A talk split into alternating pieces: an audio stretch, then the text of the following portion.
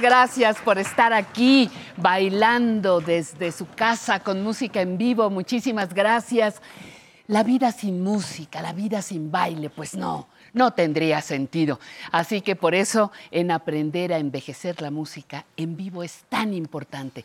Gracias por acompañarnos y para corresponder a esta atención le platico lo que le vamos a ofrecer. En oficios tendremos a una cocinera empresaria.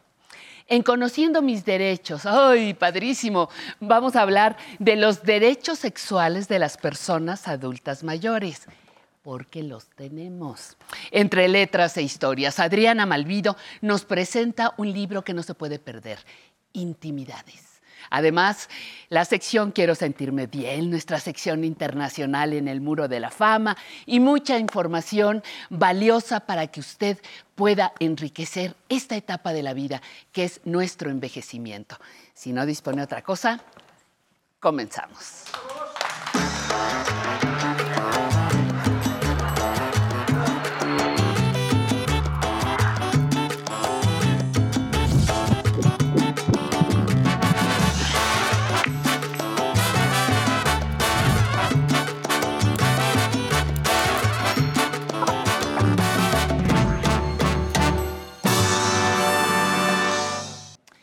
Cohousing.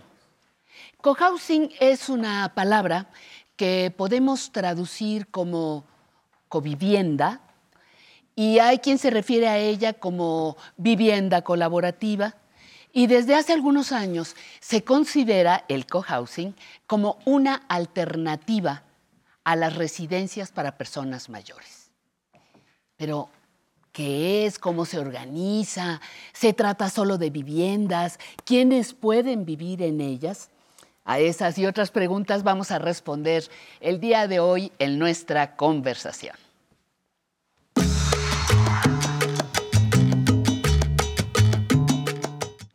Bueno, y está con nosotros un amigo del programa, Gustavo Loreto, gerontólogo, experto en desarrollo para, de servicios para personas mayores, amigo del programa, por supuesto, ¿verdad? Muy amigo. Sin duda, por favor.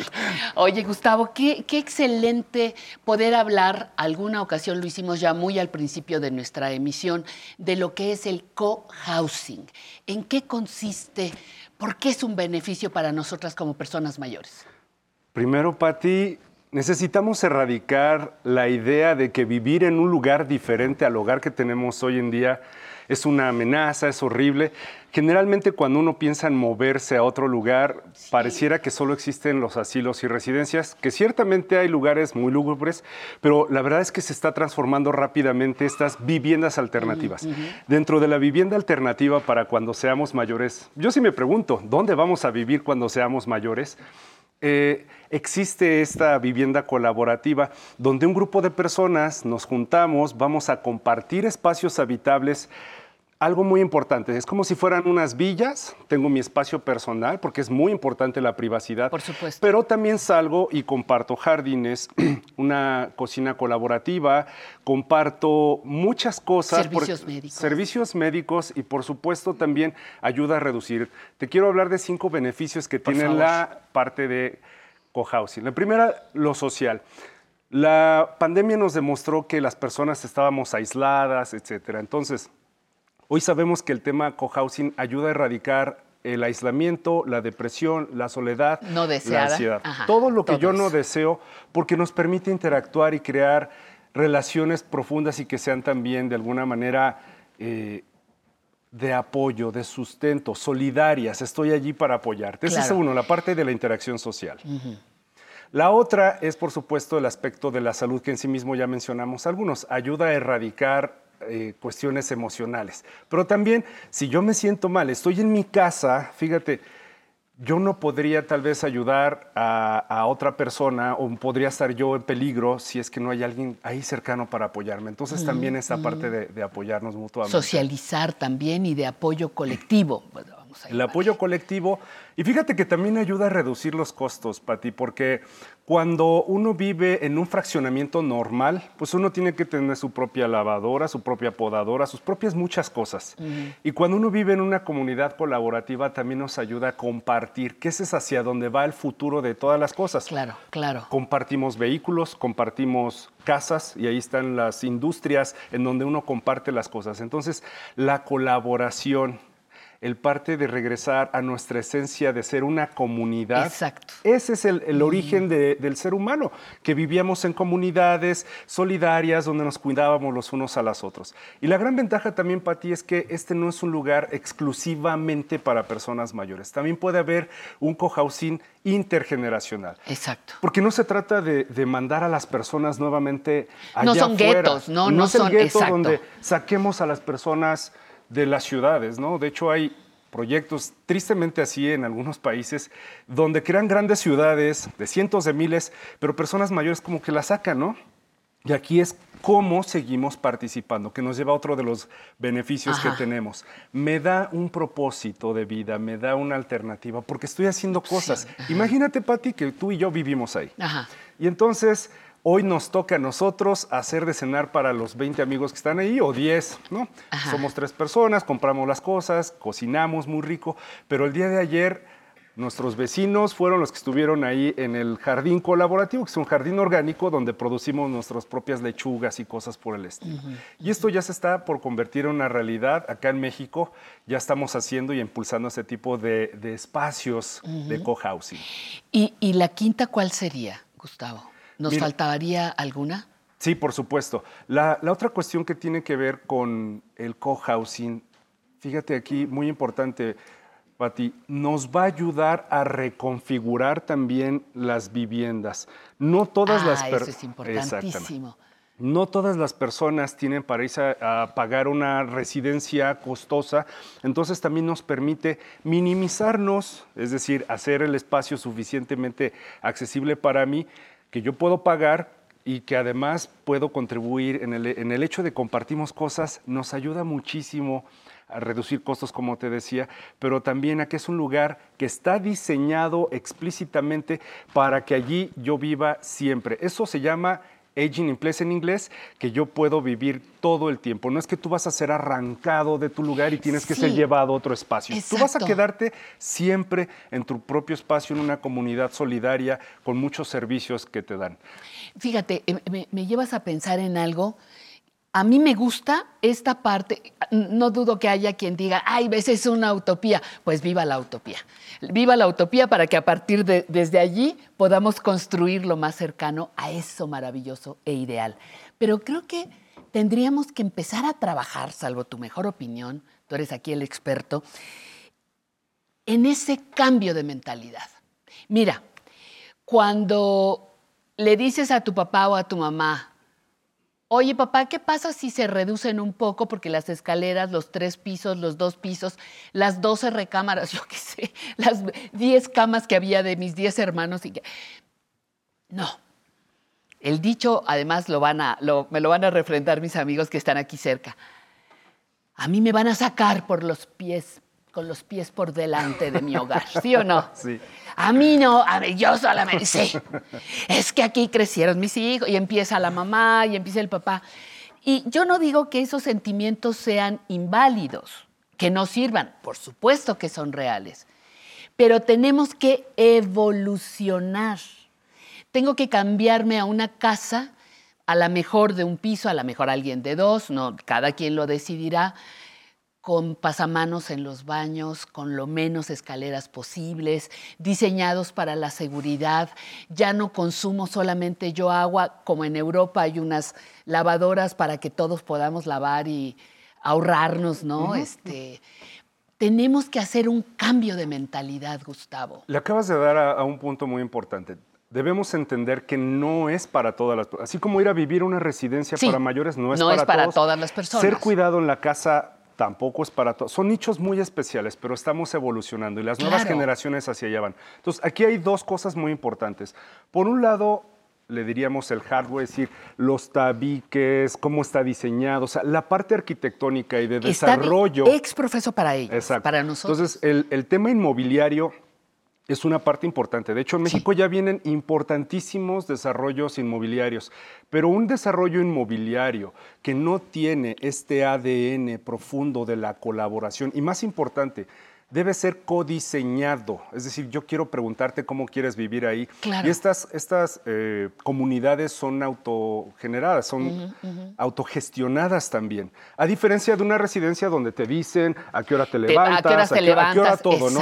Acá la gente decide, es, es, una comunidad entonces, y creo que en eso también radica eh, esta parte que es muy innovadora, donde las personas también van, por ejemplo, vamos a organizarnos el día de mañana un viajecito a los viñedos. Pues ahí vamos a los viñedos. Nos vamos Oye, que vamos a traer un grupo, nos traemos a nuestros amigos que trocan maravilloso y hacemos una fiestota como la que está pasando aquí mismo. Cada domingo. Sí. Y acá lo podemos hacer el lunes, el martes, cuando sea. Exacto. Entonces, de eso se trata y no es una utopía. Esto surge en Dinamarca hace muchos años, es seguido por Estados Unidos, por supuesto. Allá hay más de 170 comunidades y acá en México estamos impulsando ya la creación de una primera comunidad también, Patti, esto es en el estado de Querétaro, donde vamos a tener también otro elemento importante. La arquitectura también ya se volvió algo que tiene mucho impacto en la contaminación del mundo. Entonces, hoy estamos pensando en una eh, vivienda que también no solamente es amigable con la gente mayor, pensamos en una vivienda que es...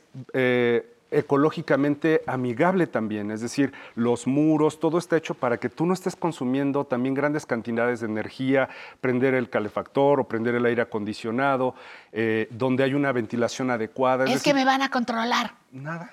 ¿No? No, es que no me van a dejar que yo me bañe en una tina. Nada de eso, es aquí tú pues te Cada quien tú. aquí el vecino se encarga de decirte, oye, date una arregladita, ¿no? Ajá, ajá. No, pero, pero ah, muchas personas dicen, si me salgo de mi, de mi gueto, ese sí que es gueto, porque es tu casa donde solamente tú organizas tus cosas, piensan que conviviendo con otras personas, que, que eso hemos perdido, dejamos, perdimos la comunidad Claro. Y, lo que eso significa. Es que yo, si yo no me quiero levantar, pues no se levanta. Es que si yo no quiero salir, pues no sale. Es que si yo quiero salir a caminar en pijama, pues salga a caminar en pijama.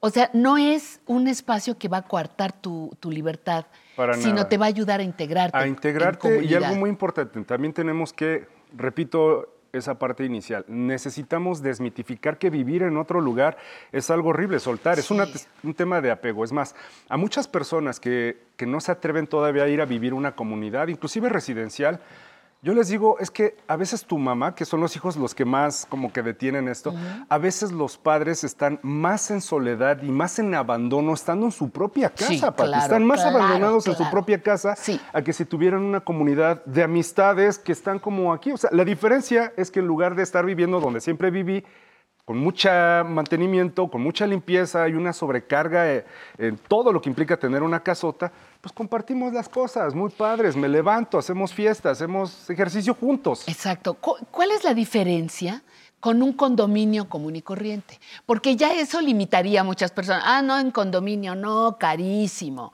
Ay, no, pues para eso me voy a la casa de mis compadres o, en fin. ¿Cuál es la diferencia con el condominio tradicional y qué tanto eh, tiene que ver aquí también los costos? La primera parte es este ADN que te digo, de, que desde su inicio están las, las reglas muy claras. Aquí vamos a vivir para convivir, eh, nos vamos a autorregir. Y la otra cosa importante, lo que te decía del aspecto material, estos lugares están diseñados ex profeso para que esta comunidad ocurra. Entonces hay una gran co- cocina colectiva. Acá en la que estamos haciendo tenemos, por ejemplo, un horno de, de estos de leña y allí hay una comunidad de italianos. Entonces, oye, imagínate que la- su el fin pizza de el- su carne. se llama Vincenzo y le mando un saludo. Vincenzo nos va a hacer la pizza y te va a enseñar a hacer la pizza este, y vas a poder compartir. Entonces, todo eso está diseñado explícitamente y en eso se diferencia mucho a lo que son los condominios normales, porque los condominios sirven de alguna manera, pero fíjate que ahí a veces ni siquiera, como todo, no sabes quién es el vecino, Sí, te cae gordo que tiene los niños gritones o el perro a todo lo que da. eh, me explico, no, no, hay, no hay este ADN. Y muy importante, no está diseñado por especialistas. Entonces sí, se parecen, pero no son absolutamente iguales para nada. Aquí el cohousing, hay, dice, ahí- está la arquitectura Así al es. servicio Así es. de la persona mayor, la arquitectura al servicio de la ecología también, Así es. eh, la convivencia colectiva, pero si yo no quiero salir a comer al comedor, ¿me puedo quedar en mi casa? Claro, te quedas en tu casa con la gran ventaja que tienes también para prepararte. Pero si quiero convivir, voy allá con la gran ventaja de que tengo más de mil metros de jardín, que siempre soñaste con tener jardín, imagínate eso, Sí, no, no, compartir. no, y nos que puedes recibir, es tu casa, puedes seguir recibiendo a tus nietos, a tus amigos, al novio, ¿verdad? O a los novios, A la no sé. novia, sí, sí, sí, claro, o los, los novios. O los sí. novios. Entonces, creo que de eso se trata. Y hacia allá está empujando. Necesitamos construir espacios y comunidades mucho más amigables para cuando seamos grandes y para los que ya están hoy. Pero hacia allá va este futuro inmediato. Pues yo creo que vamos a empezar a trabajar con las ideas. Gustavo, muchísimas gracias, Gracias por ti, traernos, traernos este tema. Y, y a lo mejor la siguiente vez te invitamos para que empecemos a cuestionar estas ideas que nos arraigan no positivamente a situaciones que nos ponen en Te riesgo. invitaré a gente que ya lo está viviendo, que, lo va- Ok. y que ya se va a mudar para allá. Muy bien, pues ahí nos contarán. Muchísimas gracias, Gracias. Gustavo. Gracias a usted por estar con nosotros. Esto es Aprender a Envejecer. Estamos transmitiendo desde la capital de la República Mexicana y nos encanta presumirle que qué, que somos la primera revista dominical dedicada a las personas adultas mayores y familia que les acompaña. Regresamos.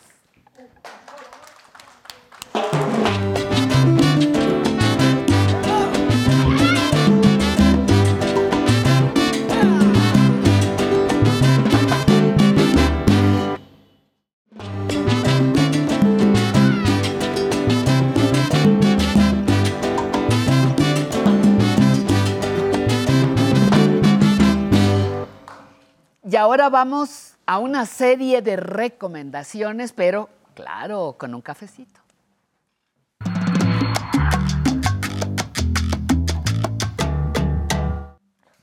Y nuestro cafecito hoy se convierte en una invitación a la acción. Aquellas personas que gustan de la danza, que en sus pendientes tienen bailar, esta noticia les va a encantar. Mirta Blondstein, que ya nos ha visitado en este programa, abre un curso taller de danza que está dirigido a personas mayores de 40 años. Uy, puros jovencitos. Bueno, de 40 para arriba. La sede será la Escuela Nacional de Danza Clásica y Contemporánea. Informes está apareciendo ahora mismo en pantalla. Informes en este correo endsc.talleres, ahí está apuntado, no se preocupe, arroba imba.edu.mx. Ahí está en pantalla y se quedará eh, la información para, para que usted pueda llamar por teléfono y obtenerla. Para los amantes del teatro tenemos dos opciones. Una impartida por Stephanie Weiss, que invita a las personas mayores de 50 años a darse la oportunidad de dar forma a sus sueños de actuación. Informes, como también está apareciendo en pantalla, en el 55 18 12 31 83. Actuación para adultos de 50 años y más. Y si quieres ser actor, también tenemos una segunda opción. Este es el taller de teatro para adultos mayores al que nos invita Darío Guajardo en el Centro Cultural El Hormiguero. Informes en el 55 86 76 04 19. Todos los datos se quedan aquí en nuestra en nuestra cabina de telefónica, usted llama, que le den el número de teléfono y le reitero, este cafecito les propone entrar de lleno, directo a la acción. Hoy ustedes están a tiempo de aprender a bailar y actuar. No hay tiempo que perder. La acción evitará la clásica cantaleta. Ay, si yo hubiera. No deje colgados sus sueños. Mejor, vívalos. ¿De acuerdo? Y aquí bailamos. Hubo quien tuvo el sueño de venir a bailar, nos llamó y vean cómo lo celebran. Preparen candela con salsón en clave. Vámonos.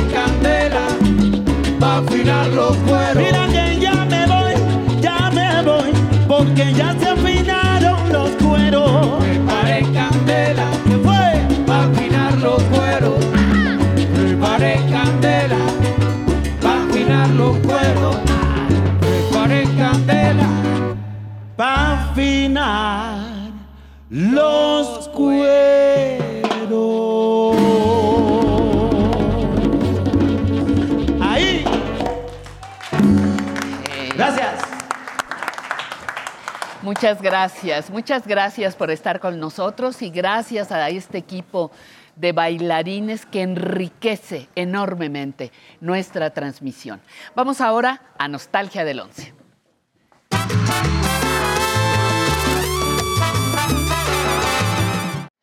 Álvaro Cueva, periodista. ¿Cómo le va a usted? Siempre que estoy contigo me va muy bien, mi patio. Le voy a hablar de usted por el título de lo que viene. ¿Qué le parece? Me encanta, pero ¿Le antes, gusta? Por favor, permítame saludar a ¿Cómo estos no? músicos Claro. maravillosos, tan fantásticos. Qué barbaridad ¿Qué tal ustedes que suenan, bailan eh? como nadie. Muy bien. Y sobre todo a usted en casa porque es un honor realmente poder entrar a su hogar con lo que vamos a hacer hoy. Vamos a hacer un ejercicio distinto. Vamos del presente al pasado. eh, Le va a gustar. Seguramente usted como yo ama con todo su corazón Diálogos en Confianza. Sí sabe que es uno de los mejores programas de México. La manera como tratan los contenidos ahí no tiene perdón de Dios de tan buena.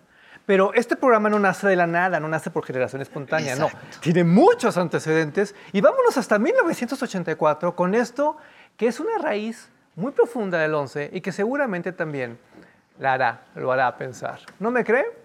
Goce.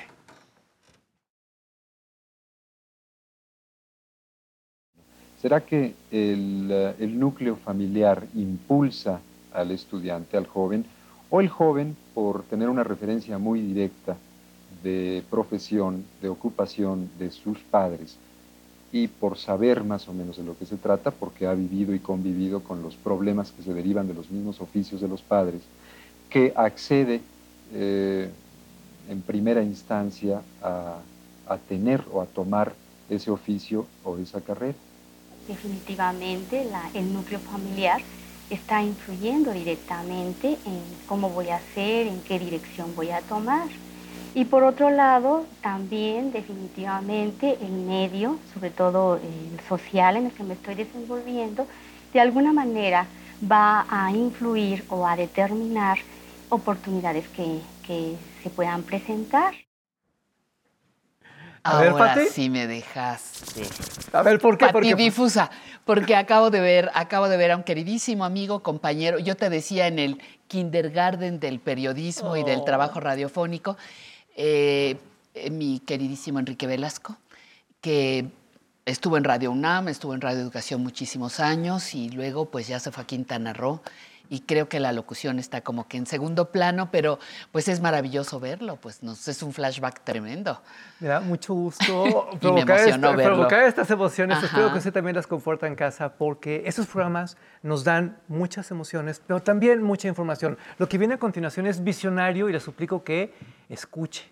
Escuche lo que le van a decir, pero escuche la música porque es una tendencia muy de esa época que a mí se me hace divertidísima. Disfrute. Nos da mucho gusto estar otra vez más aquí en el programa para usted y en sus hogares. Como decía Luisa Fernanda, nuestro tema de hoy es la contaminación en el mar por organoclorados. La contaminación del mar ha sido objeto de diversos estudios debido a la importancia que éste tiene sobre la vida en el planeta. Los compuestos tóxicos que absorbe la flora y la fauna marina son eliminados por la función de excreción. Sin embargo, el animal retiene algunas veces una cantidad. Evidentemente, esta será mayor cuanto más grande sea el índice de concentración química en el agua. Entre las sustancias más contaminantes y nocivas de las aguas marinas se encuentran los compuestos llamados hidrocarburos aromáticos organoclorados, que la tecnología moderna ha producido y que son altamente tóxicos, así como difíciles de degradar o eliminar. De acuerdo con su aplicación, estos compuestos se dividen en dos grupos, los utilizados como insecticidas, como el DDT, dieldrin, endrin, etc., y los utilizados en la industria en diferentes procesos. ¿verdad? Aquí siempre hemos hablado de estos temas, eh, pero sí notó el contraste entre la seriedad de la información, el poder de las imágenes y el tema musical de la película Tiburón. Tiburón. Bueno, qué cosa tan más deliciosa, ¿verdad? Oiga, eh, estamos vinculando... Casual, ¿verdad? Sí, sí. Casual. Estamos vinculando este contenido con diálogos en confianza, porque, insisto, la nostalgia no es como que nomás porque sí, no, tiene una razón de ser, es de donde venimos, por eso somos lo que somos. Pero yo quiero aprovechar este momento, además de presentarle esas imágenes, para hablarle de los estrenos del 11, porque esta semana es una locura de lanzamientos. Ningún otro canal de toda la industria de la televisión mexicana, pública o privada, va a sacar tantos contenidos tan buenos. Ahorita regresando a estas imágenes, le voy dando datos para que apunte. En buena onda, si usted cree en la inteligencia, si usted cree en los contenidos del 11 y en diálogos en confianza, tiene que anotar lo que le vamos a estar presentando. Pero mientras, viajemos hasta los 80, viajemos para usted.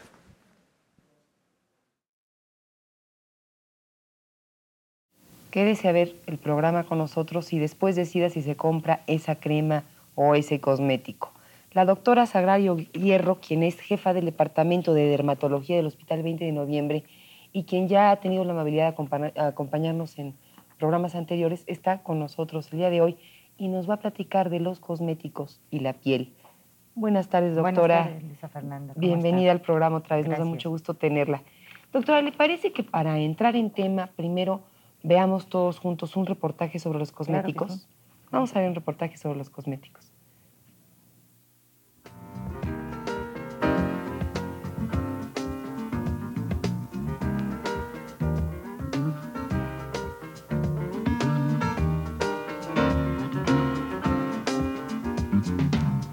En el mundo de los cosméticos, precios que van desde los 100 pesos de unas sombras de ojos hasta tratamientos rejuvenecedores de 25 mil pesos.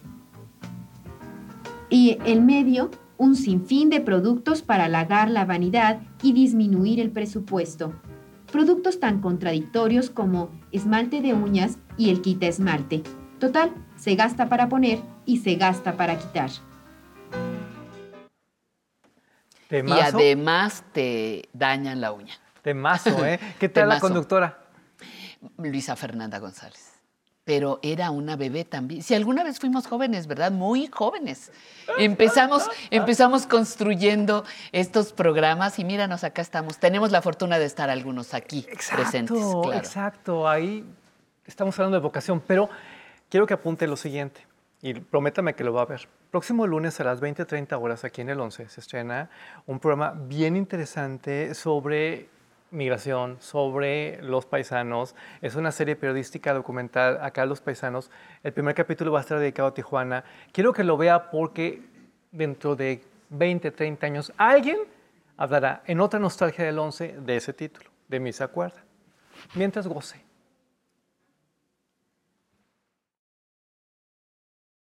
Está con nosotros el doctor Sergio Villalobos Valencia, quien es jefe del servicio de ginecobstetricia del Hospital General Primero de Octubre. El doctor nos viene a hablar de cáncer cérvico-uterino. Doctor, gracias por estar en nuestro programa. Buenas tardes. a ustedes. Doctor, ¿qué es el cáncer cérvico-uterino? Bien, es una enfermedad maligna de la mujer que se desarrolla en el cuello de la matriz o útero, que abarca un gran porcentaje de los cánceres en la mujer en nuestro país. Todavía ocupa un primer lugar. El primer lugar Todavía. del cáncer de la mujer es el cáncer cérvico-uterino. ¿Y cuáles son las causas de este cáncer, doctor? Son eh, muchos factores los que eh, influyen en este padecimiento, pero particularmente conlleva factores de tipo higiénico, de tipo sexual, infecciones. Particularmente eh, sabemos pues que la, los cuidados higiénicos de la mujer implican eh, síntomas capitales que nos van a dar motivo a que pensemos en este problema.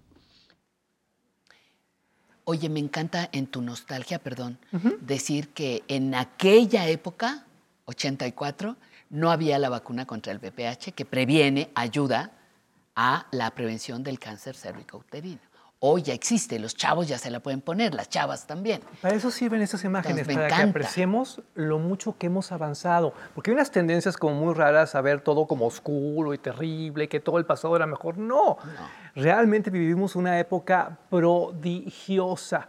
Y ahora apúntele para el martes a las 20:30 un programa sobre los orígenes de México, historias del pueblo mexicano. Este capítulo en especial va a estar dedicada a los afrodescendientes en la época del virreinato. Yo quiero que lo vea porque va a entender que no hemos cambiado mucho. Yo quiero que lo vea para que entienda la cantidad de estrenos que vienen para el 11 esta semana. No lo puedo creer. Pero regresemos a los años 80 para usted. Goce.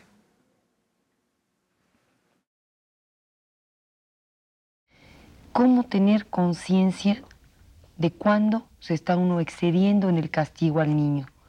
El niño maltratado abarca desde un niño que es tratado, pues, a nalgadas, a cinturonazos, hasta niños que son gravemente maltratados, con, con cigarros prendidos, que los amarran, que los golpean, a veces hasta provocarles la muerte.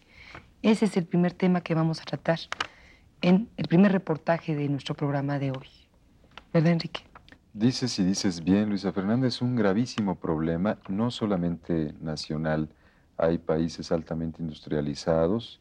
Eh, leía yo hace algunos días, eh, es un problema nacional en Bélgica, un país europeo que se supone desarrollado y en donde los niños son maltratados, eh, valga la redundancia, de muy feas maneras. de todas maneras, usar la mano contra un niño es como para ponerse a pensar. Ahora usar instrumentos duros como aquellas viejas varas de membrillo, las reglas, los cinturones, lo que se tenga a la mano para volcarlo contra un ser mucho más desprotegido y más pequeño que nosotros, de, a todas luces es una aberración. Por suerte esto también ha cambiado.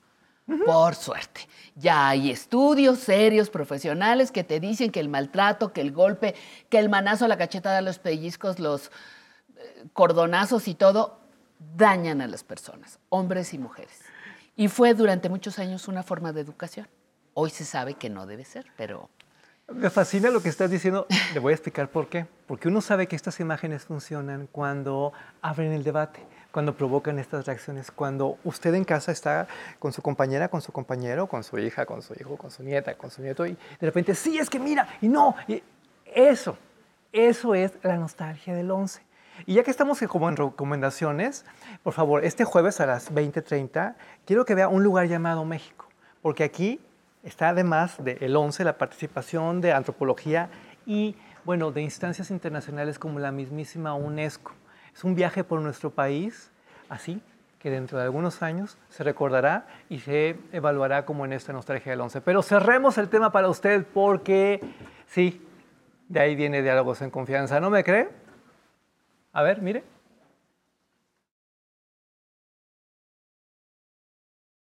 Hoy, viernes, es día en que nos acompaña el doctor Eduardo Dalal, psiquiatra del Hospital 20 de Noviembre del ISTE. Muy buenas tardes, doctor, bienvenido. Buenas tardes, buenas tardes. Y ya que hemos hablado durante diferentes programas, en diferentes días, sobre la influencia o la posible influencia que tenga la publicidad en los niños, el doctor viene a ilustrarnos al respecto. ¿Cuál es la influencia de la publicidad en los niños? Para platicar sobre esto, también nuestros reporteros fueron a hacer un sondeo entre niños y les preguntaron, les hicieron preguntas sobre lo que les gustaría tener de lo que ven en la televisión. Vamos al sondeo y luego regresamos para que el doctor Dalal nos diga qué tan cierto es esto de la enorme influencia de la publicidad en los niños. ¿Qué escogerías y por qué?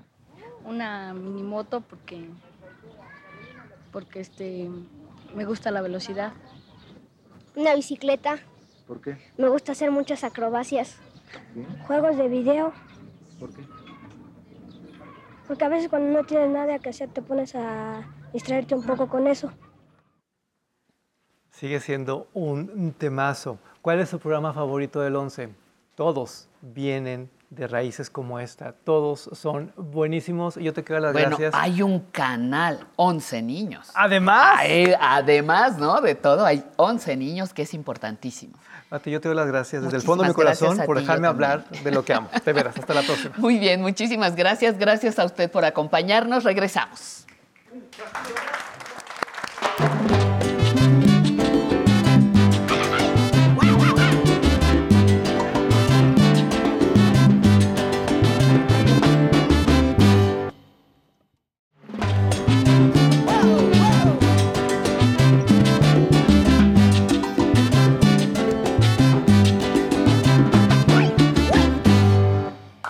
Su presencia en redes es muy importante para nosotros. Y mire, mandamos saludos para Agustín Rodríguez, que nos escribe desde Nesa, desde Mero Nesa, nos, nos busca, nos, nos, eh, nos escribe Georgina Ambía Sánchez, que siempre está con nosotros. Ella nos ve desde Toluca y dice, "Brr, un abrazo fuerte a hoy, brr", pues un abrazo para que entres en calor. María Eugenia Alanís Morales, buen día, saludos desde Nuevo León, excelente programa, qué bueno que le gusta. Cristi Hernández, buenos días, feliz domingo a todos los integrantes e invitados de Aprender a Envejecer. Gracias, Cristi. Benjamín Ortiz, saludos desde Monterrey. Isabel Santos, gracias, gracias, gracias por ser y estar para aprender a envejecer. Saludos cordiales desde Colima, Colima. Gracias, Isabel Santos. Eh, Espinosa de los Monteros Cervantes, hoy es un excelente domingo con ese invitado, pues yo quiero pensar que con todos los invitados y las invitadas.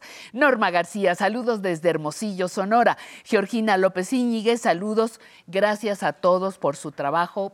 Eh, lo recibimos todo el equipo con muchísimo gusto. Carmen Eugenia Waterstone, hermoso programa como siempre. Manda, dice que qué grupazo para bailar. Pues sí, de eso se trata. Baile en casa. Y finalmente Leticia Calónico, muy buenos días. Le gusta nuestro programa y yo espero que disfrute también esta sección con Pamela Montes de Oca. Gracias, Patti. Muchísimas gracias y buenos días a todos los que nos ven desde la señal del 11. Bienvenidos a Aprender a Envejecer. Y miren, aquí el público tiene una, una energía bien padre compartiendo con ustedes. Y espero que allá en casa también estén disfrutando el programa, así como nosotros aquí en el estudio. Y Lulu Mauleón, ella me comentaba que iban a la Ciudadela a bailar todo este grupo que viene aquí y aparte se reúnen allá. Pero a ver, Lulu, cuéntanos, ¿qué tal se la pasan allá? Pues mira, Pamela, buenos días a todos. Es un placer estar en este programa tan importante para nosotros, adultos mayores, y para ustedes jóvenes también. Este, pues mira, Pamela, aparte de divertirnos, nosotros, mi pareja, yo, mi esposo y yo, lo hacemos por salud. Creo que muchos de nosotros lo hacemos por eso. Por salud, después por placer, por convivencia. Y nos da mucho gusto no estar en la casa encerrados. Los invitamos a todos los compañeros de más o menos nuestra edad, y hay gente joven también, a disfrutar con nosotros. Tenemos convivencia, eh, baile, y los que no sepan bailar, ahí aprenden. Con dos pasitos hacemos lo demás. Oye, Quedan cordialmente invitados a Ciudadela con nosotros. Eso, muy bien, Lulu, muchas gracias. Lulu, si no tienen pareja, de todas formas, ¿pueden ir a la Ciudadela? Sí, Pamela, hay muchas compañeritas que no tienen pareja, Ajá. pero tenemos muchos compañeros que las sacan a bailar. Y la que no sabe, aprende, y el que no sabe, aprende también. Eso, Lulu, muy bien, muchas gracias. Pues los esperan en la Ciudadela. Y de este lado, Oscar Grajeda también tiene 70 años, que próximamente me comentabas que ya iba a ser tu cumpleaños, ¿verdad? Ya va a ser. Así es. Mira, este, pues buenos días a todo, al auditorio, este. El pues, 14 de febrero es El tu 14 de febrero es mi cumpleaños y este, pues no me siento así como que oxidado, me siento muy bien por esta situación del baile. Claro. La verdad, este, desde que tenía 18 años acostumbro a bailar en, la- en las plazas públicas, en los salones, en muchas partes. Oscar, ¿tú cómo escoges tu atuendo? ¿Cómo es que ves tu ropa para ir a bailar? Ay, pues este, pues yo siento como que escoge uno lo que le va a uno, ¿no? Pero algo también encaminado hacia lo que es como un culto hacia el baile. Porque en realidad sí es muy importante ir de acuerdo a como en aquellos tiempos se vestía. No podemos dejarlo a un lado porque es muy importante, es parte del baile. Elegante, cómodo Elegante y bien. y sí, con la actitud muy por delante. Eso, Oscar. Sí, Muy bien, muchísimas gracias. Claro que sí. Gracias, claro Oscar, sí. por tu participación. Y gracias a todos ustedes que nos escriben en las redes sociales. Nos regresamos contigo, Pati. Muchas, muchísimas, muchísimas gracias. Y ahora vámonos a la siguiente sección, Mejorando mi salud.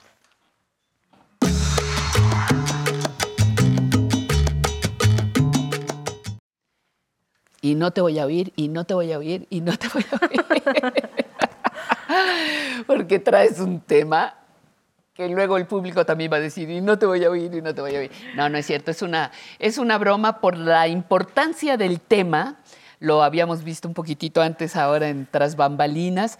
Es un tema del que se tiene que hablar aunque no nos guste, un tema que afecta nuestra cotidianidad, nuestra alimentación y nuestra salud. A ver. Sin duda, querida Patti, pues yo estoy aquí aprendiendo a envejecer este domingo, Eh, muy, muy a gusto, bien. muy bien. Y pues saludo a todos los que acompañan el programa. Mira, vamos a hablar hoy de los enemigos blancos, que ya hemos aquí puesto en nuestro estandarte que aprender a envejecer tiene como enemigos blancos azúcar refinada, sal y harina refinada. Y hoy en un grito de ayuda a la población general, porque ya basta de pensar que la salud es tema del doctor, de la enfermera o del personal de la salud. La salud es un tema de todos nosotros, en donde a través de la conciencia y la información vamos a decidir. Estamos sobrepasados en términos de sobrepeso, obesidad, diabetes, enfermedades renales. El sistema de salud en México está ahogado y ya no podemos más con estas enfermedades que están matando a los mexicanos. Por eso hoy venimos a pedirles ayuda. Y conviene hacer conciencia sobre azúcar, que ya mencioné, sal y harina, ambas refinadas. Pero es nuestra mesa, es lo que decíamos, lo grave es la mesa de todos los días. ¿Por qué sal, azúcar y harinas refinadas? ¿Qué quiere decir? ¿Por qué son tan amenazantes? Mira, Pati, yo pienso, y hay mucha investigación al respecto, pero el día de hoy quiero aterrizar estas tres en tres elementos Sí. importantes. El primero es, ya nos dimos cuenta que las tres son sustancias altamente adictivas en nuestro cerebro, igual que cualquier otra droga o cualquier sustancia de abuso. Cuando la gente viene a la consulta, uno le pregunta, ¿usted toma? No. ¿Fuma? No. ¿Alguna droga? No.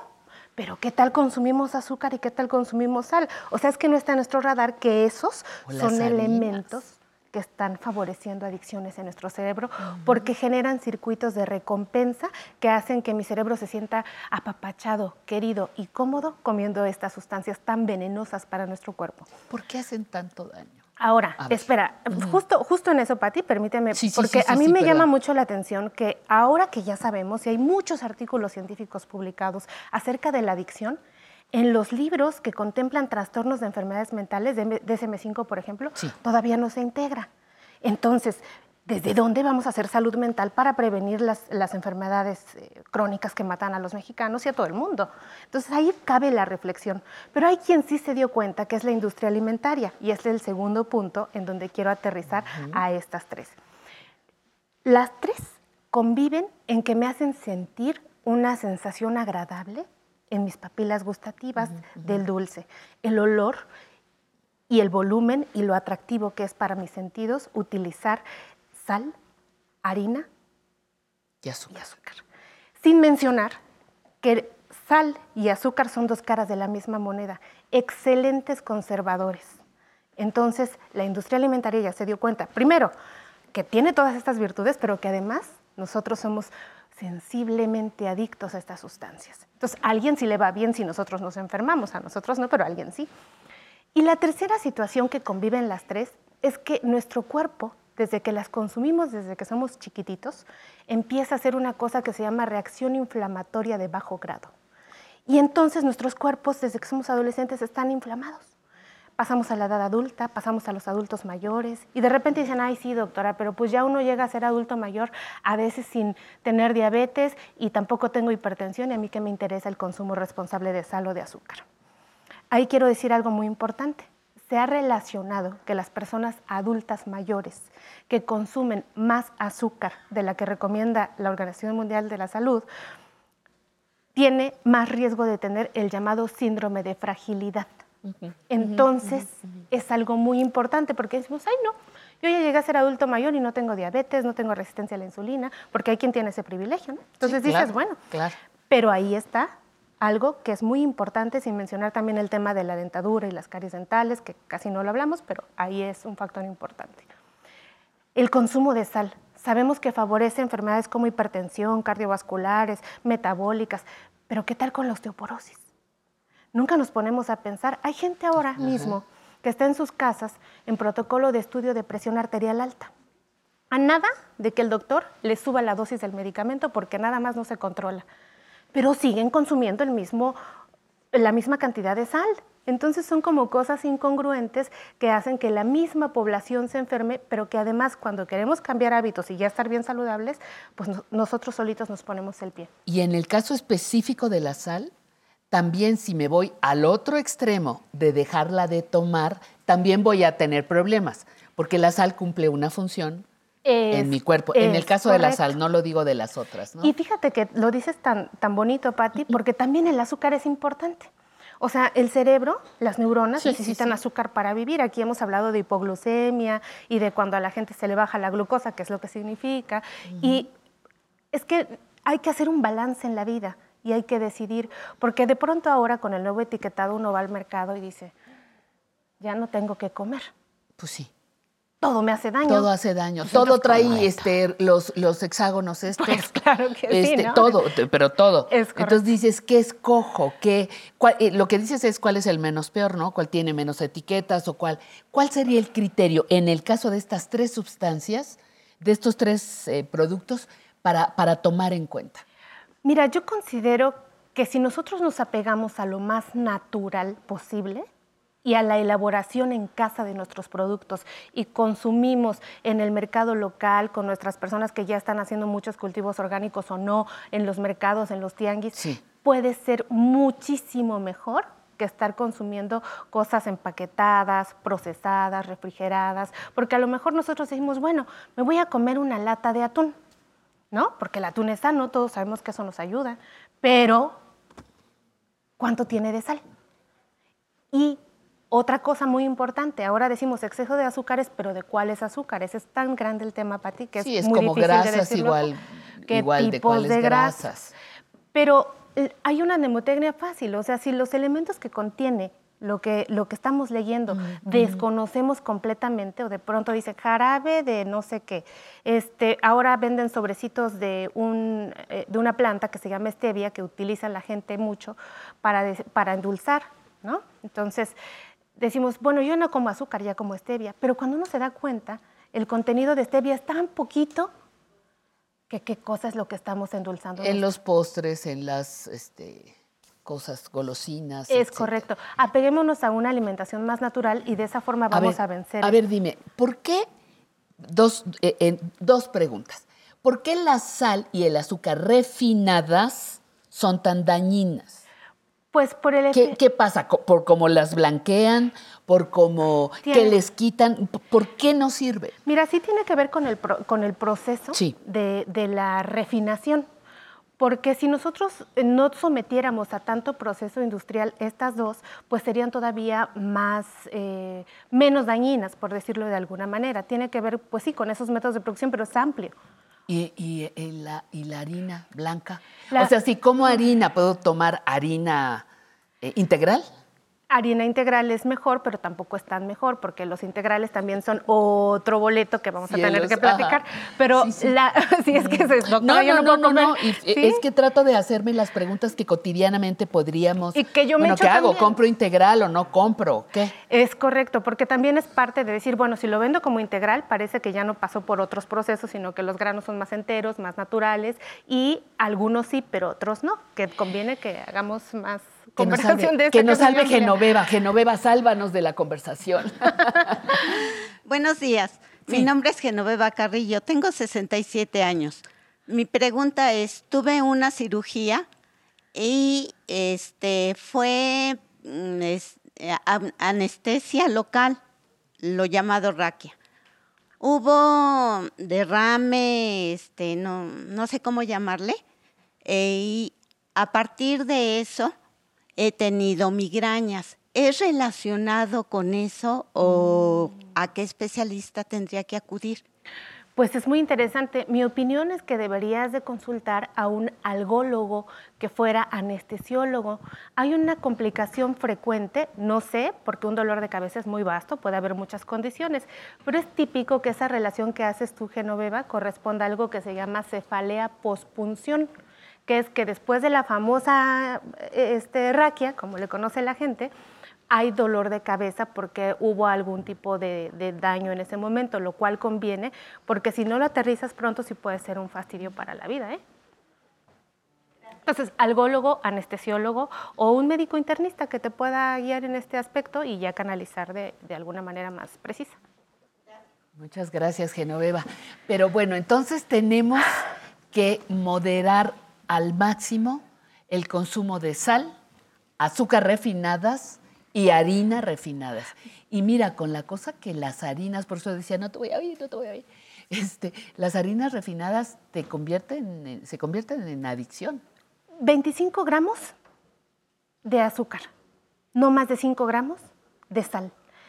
Y paramos toda esta ola de cosas que dije que se están, van en, en- en aumento en la población, pero también depresión, ansiedad, las demencias, Alzheimer. Bueno, es un tema vastísimo. Vámonos, Pati. Pues esto, esto apenas comienza. Regresamos.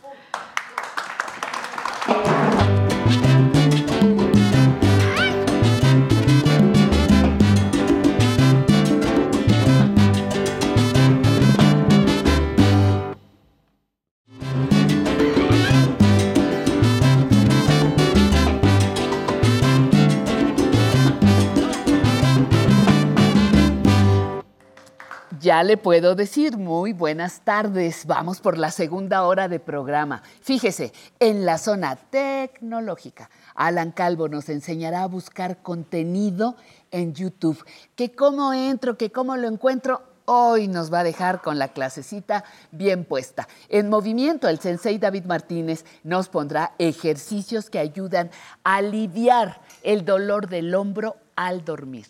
A ver qué secretos nos comparte. Y a continuación, la sección Conociendo mis derechos.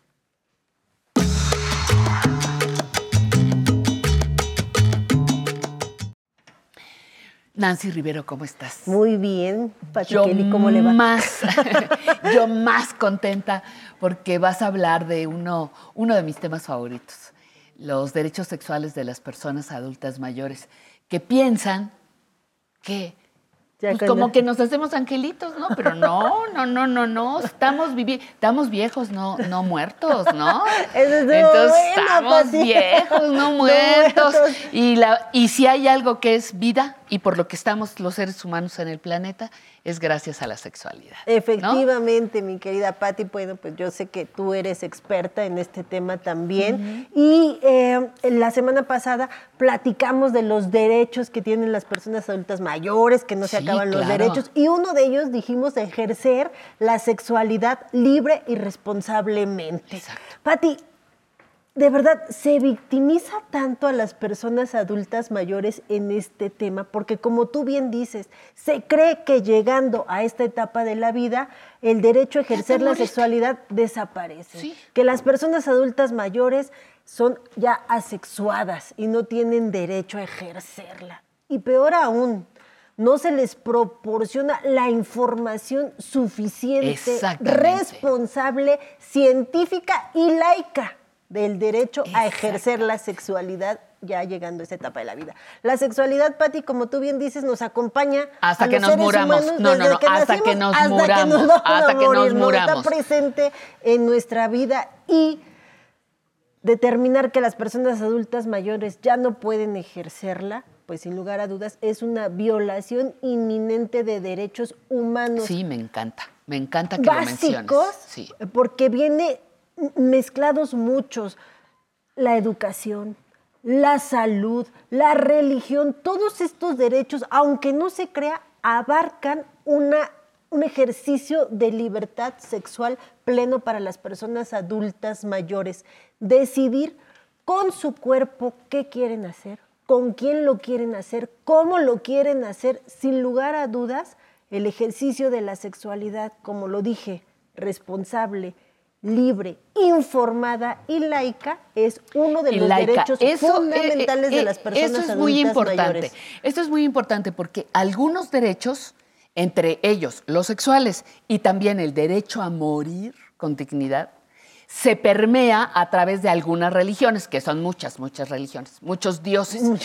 No, sí, y lo, lo importante en una se ve bien, en otra se ve mal, en otros se permite, en otros no. Entonces, la- lo, lo acertado de esto es el Estado laico. ¿Qué quiere decir el Estado laico? Que todos podemos tener la religión que queramos, sin imponerle a otro mis creencias. O no quiero tener religión. O no quiero tener religión, como algunos hacemos. O voy a creer yo en lo que quiera.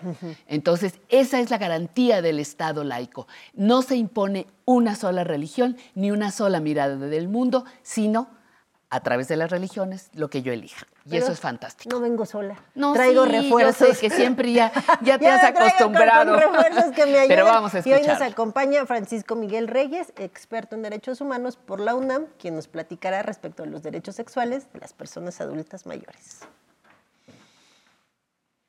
Hola mi Pati, ¿cómo estás? Pues con el gusto de saludarte desde este lado del estudio para platicar respecto del tema los derechos sexuales de las personas adultas mayores. ¿Cómo ves mi Pati? Yo sé que a ti te interesa mucho este tema y pues hoy, hoy me acompaña para platicar Francisco Miguel Reyes, quien es licenciado en Derecho por la Universidad Nacional Autónoma de México y es el experto con el que estaremos platicando el día de hoy. Francisco, muchas gracias por estar aquí platicando respecto de los derechos sexuales de las personas adultas mayores.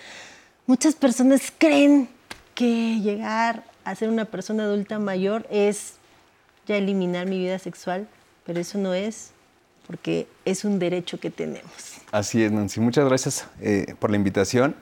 En efecto, se tiene la idea o el estereotipo de que la sexualidad es exclusiva de una etapa de, de- la vida de las personas, pero esto no es así. Eh, es muy común que, que gente eh, viva su sexualidad durante todo el transcurso de, de su vida, por lo que se debe de empezar a revisualizar a los adultos mayores como personas que tienen el- el derecho de ejercer su sexualidad. Oye, Francisco, y platícanos, ¿cuáles son los derechos sexuales de las personas adultas mayores? Claro, eh, son garantías que tienen los adultos mayores para ejercer su sexualidad y que empañan a, a otros derechos hu- humanos universales, como es el de igualdad, el de intimidad, libertad, autonomía y, y como tal el de, el de la autodeterminación. ¿no? Eh, muy en concreto, los derechos sex- sexuales a los que tenemos acceso y en concreto los de los adultos mayores es el derecho a decidir de forma informada, autónoma y, y libre sobre su cuerpo y sobre su sexualidad. También el, el derecho a tener acceso a información, así como a servicios de salud sexual. Sin lugar a dudas, la sexualidad, como lo hemos platicado, pues es un derecho, derecho humano, y ejercerlo con quien yo quiera, bajo las condiciones que yo quiera, siempre y cuando sea consensuado, libre, responsable, informado. ¿Y qué hacer si alguien me prohíbe ejercer mi sexualidad o me invita a tener actos sexuales que yo no quiero cuando no sean informados, no sean consentidos, no sean de manera libre? ¿A dónde puedo ir, Francisco? Claro, es, es- es muy importante que, que las personas sepan que nadie por ningún motivo puede obligarte a ejercer tu sexualidad o decidir sobre tu vida sexual. ¿No? Es muy, muy importante que puede estar tipificado como, como un tipo de delito y que pueden au- acudir a- ante las autoridades ministeriales, a las- las fiscalías o en concreto cuando se te es negado algún tipo de, de acceso a información por parte de instituciones públicas, existe la CONAPRED que como bien sabes atiende temas de discriminación, entonces nadie te puede ni limitar el acceso a esta información ni al ejercicio de tu sexualidad, ni, ni- ni mucho menos obligarte a- a ejercerlo de cierta manera. Incluso hasta mi cónyuge, mi concubino, mi concubina, mi pareja de toda la vida, no me puede obligar a ejercer mi sexualidad si es que yo no quiero.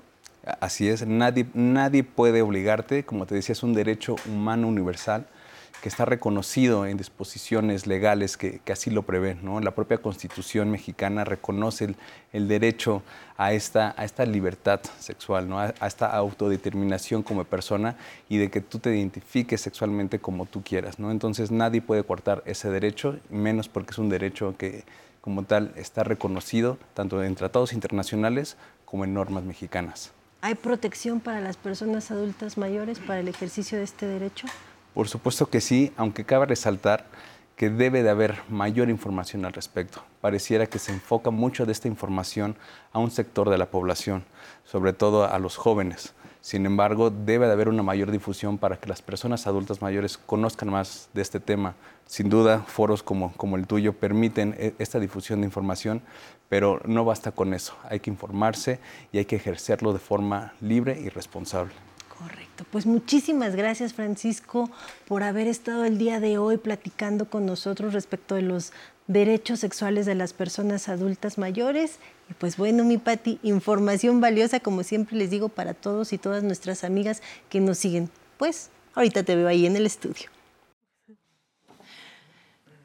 Pues ahí están los derechos sexuales, pero fíjate que te iba a decir que te iba a compartir un dato.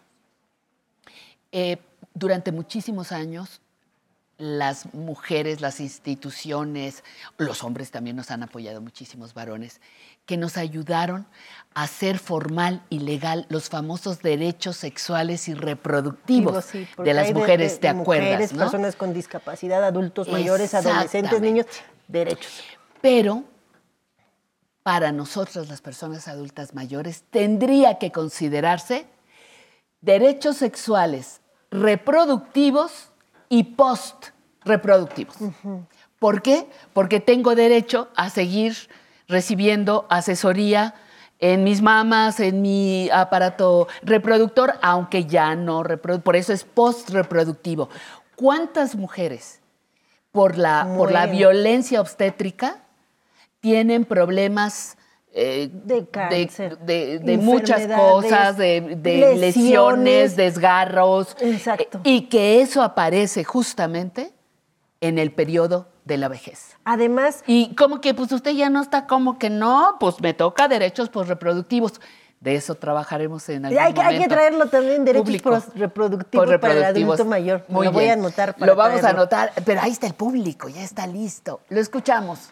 Eh, buenas buenas ¿Cómo está? tardes. Buenas tardes. Licenciada Patti. Este, mi nombre es José Antonio Flores y tengo 50 años. Mi pregunta para la licenciada es que mi papá este, ya tiene más de 40 años que compró su casa, pero desgraciadamente cuando compró no escrituró en el momento. Ahorita el problema es que hemos ocurrido a la Dirección General Territorial y lo que me argumentan y me dicen ahí que no aparece su inmueble en el registro. Tiene sus pagos de predial y todo de la luz, del agua, pero no aparece. Mi pregunta para la licenciada, ¿qué es lo que puedo hacer o qué instancias? Porque digo, o sea, no tengo los recursos para una notaría pública, que me sale muy caro. Gracias. Correcto, pues básicamente pues el inmueble existe, ¿no? Porque está físicamente en algún lugar. En la compraventa, en el acto de compraventa, habrá que verificar el domicilio en el cual se asentó que se ubicaba el inmueble.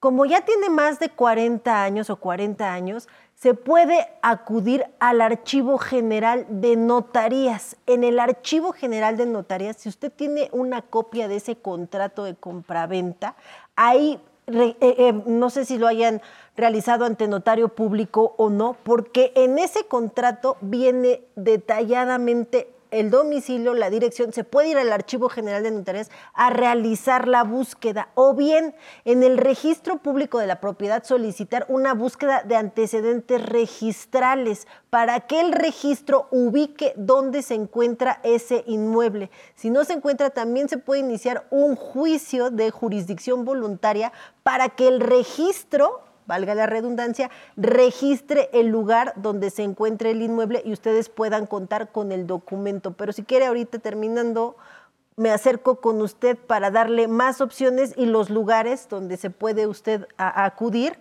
al archivo, al registro y los trámites que se deben de realizar, porque ya casi se nos está acabando el Sí, tiempo. mi sí, sí, Pati. sí, exacto.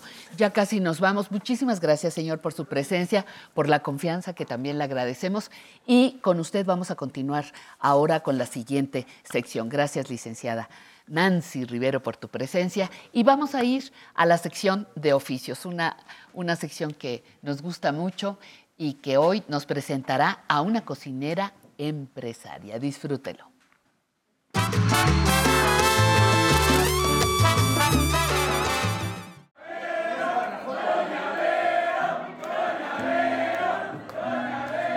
Vamos a pedirle a Camilo, a, a ver, para la foto de Loren, por favor.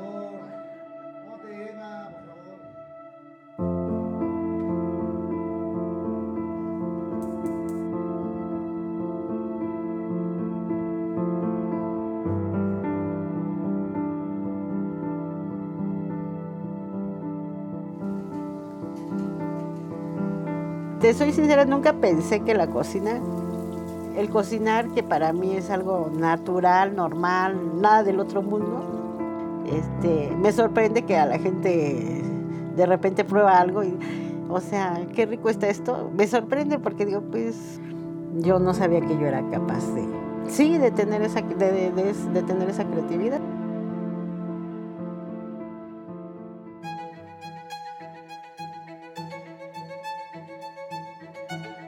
Empecé a trabajar en el Bol Narvarte.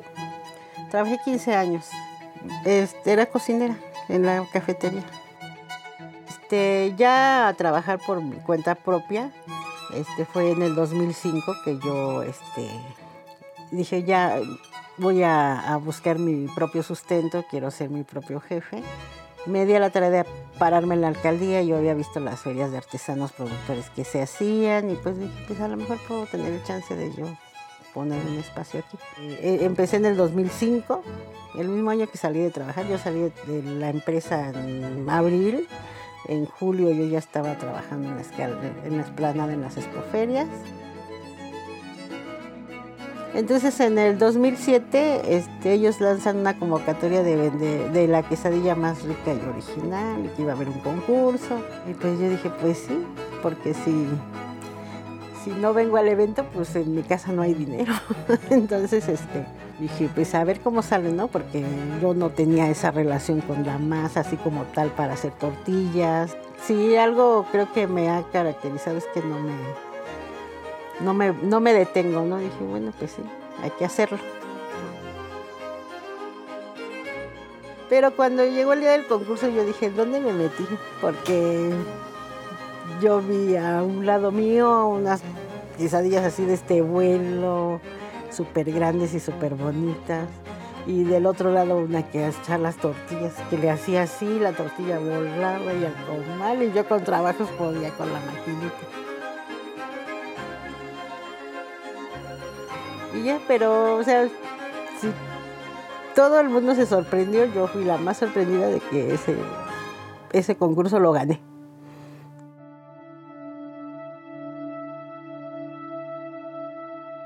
Este, en realidad mi vida de casada fue un poco tormentosa, como del- de lo que luego vivimos muchas mujeres. La verdad aquí en, bueno, en México yo creo que en el mundo, este, viví violencia este, en la casa. Entonces, este, pues como que yo vivía en un mundo muy limitado. Y cuando salí de, de- esta empresa, tuve más tiempo para mí. En, esos tiempos empezó a surgir el Instituto de las Mujeres aquí en la ciudad. Y pues también daban cursos y talleres, entonces yo me empecé a meter ahí con ellos en los talleres y todo. Y eso me ayudó mucho a conocer la, la problemática de las mujeres. Entonces como que eso me dio fuerza o no sé. Este, entonces a romper con esos esquemas en mi vida. Pues obviamente ya cuando vas, como dijéramos, empoderándote o no sé de qué manera, este, pues ya empiezas a, tratar de romper esa, esas situaciones en tu vida. Entonces yo me decidí a administrar ya mi, mi vida y- y mi dinero, el dinero que se ganaba, ¿no? A ver, vamos a poner el dinero en donde se vea. Este, yo quiero ver mi trabajo, yo quiero ver el fruto de mi trabajo. Y pues sí lo hice. Y pues obviamente ya a la, pareja eso ya como que no le empezó a gustar, ¿no? O sea, pues mis hijos un papel importante. Primero que nada, ellos son como el impulso. El querer que ellos tengan algo, mejores oportunidades, una vida sin, con menos carencias. Pues con miedo y todo, incertidumbre. Me atreví, yo digo, yo me atreví. Me atreví a poner un restaurante sin saber ni cómo servir una mesa, ni dar un servicio al cliente. espacio ya decidimos buscar este en, un lugar más céntrico, que fue la volteamos a ver la colonia Roma. El venirme a la Roma fue la transformación total. Pues el sazón es como, es un, no sé si sea un modismo, una forma de expresar el que la, que digan, es que tienes buen sazón, de que la comida no no sepa rico, ¿no? que, que nos guste. Entonces yo aquí voy, este, voy produciendo lo que, todo lo que el restaurante me este, aún me siento con fuerza, este, pero sí estoy pensando en ella, estoy pensando en, retirarme, este, a lo mejor dignamente, a donde, este, hasta donde la fuerza me alcance, llegar a trabajar, seguir trabajando porque es, para mí es parte fundamental en la vida el estar activa, este, el estar generando, porque soy prácticamente cabeza de familia, cabeza de pilar, se puede decir. El negocio es un espacio inclusivo para todos. Yo siempre les digo, en este mundo estamos todos, entonces aquí tenemos que caber todos. Este, aunque ellos siempre me dicen que soy muy fuerte, sí soy fuerte. Sí, ahora sé que soy fuerte. Sí. Este, mi, visión es no, no depender económicamente de nadie. Disfrutar otras cosas, no sé, ir al teatro. El cine no me gusta, me duermo. Yo digo que hasta que la vida me detenga, nada más. Ya hemos trabajado mucho, ya, ya sacamos adelante unos hijos, una familia. Entonces sí, creo que nos tenemos que detener en la vida para pensar en nosotros, ya como adultos mayores. Soy Verónica Mendoza García y tengo 58 años.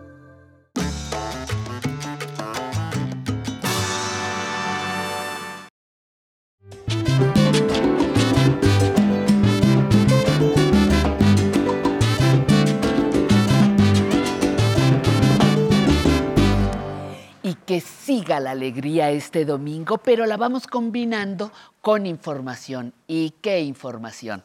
Vea usted Zona Tecnológica.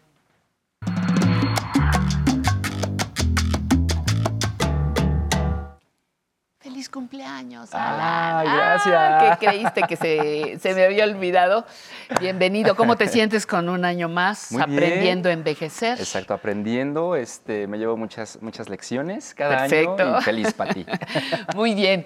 Y ahora nos vas a, a enseñar a cómo buscar lo ¿Cómo que queremos Exacto. en YouTube. YouTube. Exacto. Muy bien.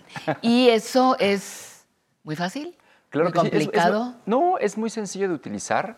Eh, de hecho, esta es una duda que, que ha surgido eh, del público, ha sido muy constante, una duda muy constante. Cómo buscar contenido en YouTube o incluso cómo buscar las secciones, porque lo que nos comenta nuestro querido público Pati es que a veces pueden ver el programa en domingo y a veces no lo pueden ver, entonces quieren saber en dónde lo pueden encontrar. Entonces, nos pueden encontrar en redes sociales como en Facebook o también en YouTube. Y hoy nos vamos a enfocar en esta plataforma. Perfecto.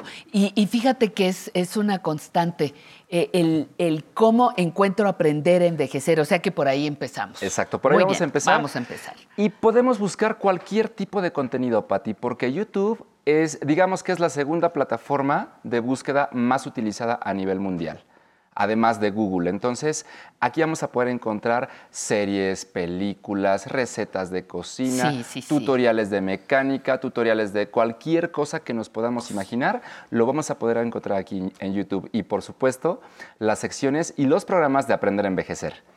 Entonces, vamos a ver cómo podemos utilizarlo. Si en su dispositivo móvil no lo tiene instalado, que estoy casi seguro que sí, lo puede descargar de Play Store o de App Store de manera gratuita. Y vamos a ver el icono. El YouTube eh, es este, ¿no? Que es eh, un fondo blanco con un símbolo de Play. Este, aquí voy a tocar sobre la, sobre la aplicación para entrar. Y para poder buscar el contenido para ti, voy a elegir la lupa que se encuentra en la parte superior. Ok. Entonces, Eh, perdóname una, pregunta. ¿YouTube viene en todos los teléfonos inteligentes? Sí, ya viene. ¿O lo tengo que bajar? Es que eh, depende. Actualmente ya vienen todos los dispositivos. Hay equipos que no lo tienen. Entonces se puede descargar de manera gratuita. Si ese es el caso, lo podemos hacer desde Play Store o desde App Store. Que pero ya nos has enseñado a bajar. Exacto. Pero de- digamos que casi por default todos Sí, lo traen. Muy exactamente. bien. Entonces ya, aquí estamos. Sí, entonces una vez que ya entro a la plataforma, Pati, voy a tocar en la lupa para eh, realizar una búsqueda. Sí. Y, por ejemplo, en este caso vamos, se utilizan palabras clave. O sea, por ejemplo, voy a, voy a escribir zona tecnológica, aprender a envejecer o en movimiento. Que el sensei ya me dijo que quiere que yo le enseñe al público a buscar su sección, Pati. A ver, en movimiento. Entonces voy a, a- a escribir, por ejemplo, en movimiento, Me, me aparecen un montón. En movimiento Duque, en movimiento tráiler, en movimiento Duque reacción. exacto. Y cómo se, no dice ¿Cómo sé cuál es la que quiero? Ajá, ah, bueno, porque a vamos a, ir filtrando estas búsquedas. Vamos a escribir, por ejemplo, en movimiento, aprender a envejecer. Entonces, este ya es un filtro de búsqueda. Aquí aparece ya. Exacto. Y voy a, pulsar en el botón azul. Entonces, una vez que me arroja los resultados, Pati, yo puedo agregarle filtros. Filtros de búsqueda. ¿Qué, qué- qué quiere decir esto? Justamente para evitar como este tipo de confusiones o que me arroje resultados que no son de mi interés. Hacer la búsqueda más reducida. Entonces, por ejemplo, aquí ya tengo los, lo- los programas de aprender a envejecer. Ajá. En la parte superior, a la derecha, hay tres puntitos. Esto es para los dispositivos Android y iOS, cualquiera de los dos. Voy a pulsar en el menú de los tres puntos y se va a abrir una ventana. En el caso de Android aparece la opción filtros. En iOS dice filtros de búsqueda. Es exactamente lo mismo. Voy a pulsar esa opción, voy a elegirla. Filtros de búsqueda. Y entonces me aparecen opciones. Dice ordenar por relevancia, fecha de carga, recuento de vistas, calificación. Yo puedo elegir una. En este caso lo voy a, dejar como en relevancia. Después dice el- en la siguiente sección. Tipo. Tipo. Todos. Video, canales o listas de reproducción. ¿Qué quiero buscar? En este caso lo voy a dejar como todos Todo. también. La siguiente sección es fecha de carga. Por ejemplo, lo que sucede mucho es que me han dicho, Alan, ¿cómo puedo buscar el, el programa de esta semana o del domingo pasado? Entonces, aquí puedo modificarle y puedo elegir, bueno, eh, dice fecha de carga en cualquier momento, última hora, hoy, esta semana, este mes o este año. ¿Qué quiero? Digo, muy bien, voy ¿Este a... mes? ¿Este mes? Sí. Muy bien, vamos a ver, este mes. Entonces, elijo esa opción. Y ya vimos que a la derecha se pone una palomita. Sí. Muy bien. Y todavía me da más opciones como la duración de los videos. Yo puedo elegir menos de 4 minutos, más de, de 4 a 20 minutos, o incluso algunas características como videos en vivo, este, eh, de determinada calidad, que en este momento no vamos, a, no vamos a enfocarnos en eso, sino únicamente nos vamos a enfocar en la fecha de carga, que es este mes, como acordamos. En el caso de Android, una vez que lo elegimos, en la parte inferior o superior aparece la opción aplicar, aplicar estos cambios. Entonces voy a tocar ese botón. En el caso de iPhone, solamente voy a pulsar con eh, la flecha superior izquierda. Y entonces empieza a cargar. Y eh, aquí este, nos arroja los resultados. Pati, por ejemplo, dice, aquí está, en movimiento, dice, aprender a envejecer, el título, gimnasia general para personas adultas mayores. Eso. Si, si, por ejemplo, quisiéramos, ahorita Ajá. nos, nos dices aprender a envejecer. Ujú. Si queremos eh, la entrevista, entrevista del domingo 20, entrevista Claro. aprender a envejecer 22 de, febrero, de enero Ajá. de este año. De este año también se puede Entonces hacer. me va a buscar la entrevista que tuvimos la semana pasada. Sí, puede, puede arrojarme dentro de los resultados, puede ar- arrojarme ese filtro. Entonces, O el oficio, exacto. o eh, mis derechos, o zona O tecnológica. zona tecnológica, siempre y cuando aparezca este título aquí. Entonces lo va a ir filtrando y lo va a buscar. Sí. Y en la parte inferior, Pati, por ejemplo, dice, eh, dice Canal 11, el número de visitas o de vistas, y dice hace tres semanas. Voy a deslizar la pantalla y voy a ir viendo, eh, así, por ejemplo, dice este video de hace 10 días, hace dos días, y así. Ajá. Sí, lo que quiero decir es que eh, la ventaja de, la ventaja de aprender a envejecer Ajá. es que es una revista, estamos divididos por secciones Exacto. y lo puedo buscar completito. Aprender a envejecer del domingo 22 o el del primero de enero o Sí. el que hicimos en Navidad, ¿no? Teniendo la fecha. O puedo dividir, eh, puedo buscar por secciones. Por secciones, exactamente. Por ejemplo, en este caso vamos a buscar ahora zona tecnológica. Zona tecnológica, Voy a regresar con la flechita izquierda y voy a tocar en la lupa superior. Y entonces voy a escribir. Zona So- tecnológica. zona tecnológica, lo mismo. Con Alan. Calvo, aquí ya me Con salió. Alan Calvo, exacto. Muy bien, con Alan Calvo le pico allí Ajá. y luego, Y luego la lupita. ¿Cómo liberar espacio en la memoria interna de tu celular? Exacto. Y por Facebook ejemplo, parte 1. ajá, fíjate, Todo Pati. aquí está. Y aquí es algo muy curioso porque, por ejemplo, si yo deslizo la pantalla, entonces me empiezo a ver los diferentes videos que hay, pero aquí tengo una lista de reproducción, aparece, que dice que hay 168 videos de zona tecnológica. Entonces, por ejemplo, eh, si lo alcanzamos a ver, sí. Aquí lo, aquí lo tenemos, voy a pulsar en este icono y me dice zona tecnológica, reproducir en el orden en, en el que están los videos o reproducir de manera aleatoria. Si yo deslizo, esta es la lista de reproducción de todos los videos de esta sección, en donde puede visitar nuestro querido público para repasar, para, para poder hacerlo. Ahora, vamos a reproducir un video, Patti. Aquí, A por ver. ejemplo. Eh, vamos a poner este. ¿Cuál? ¿Cuál pusiste? A ver, puse uno de nosotros. Aquí estamos. Aquí estamos.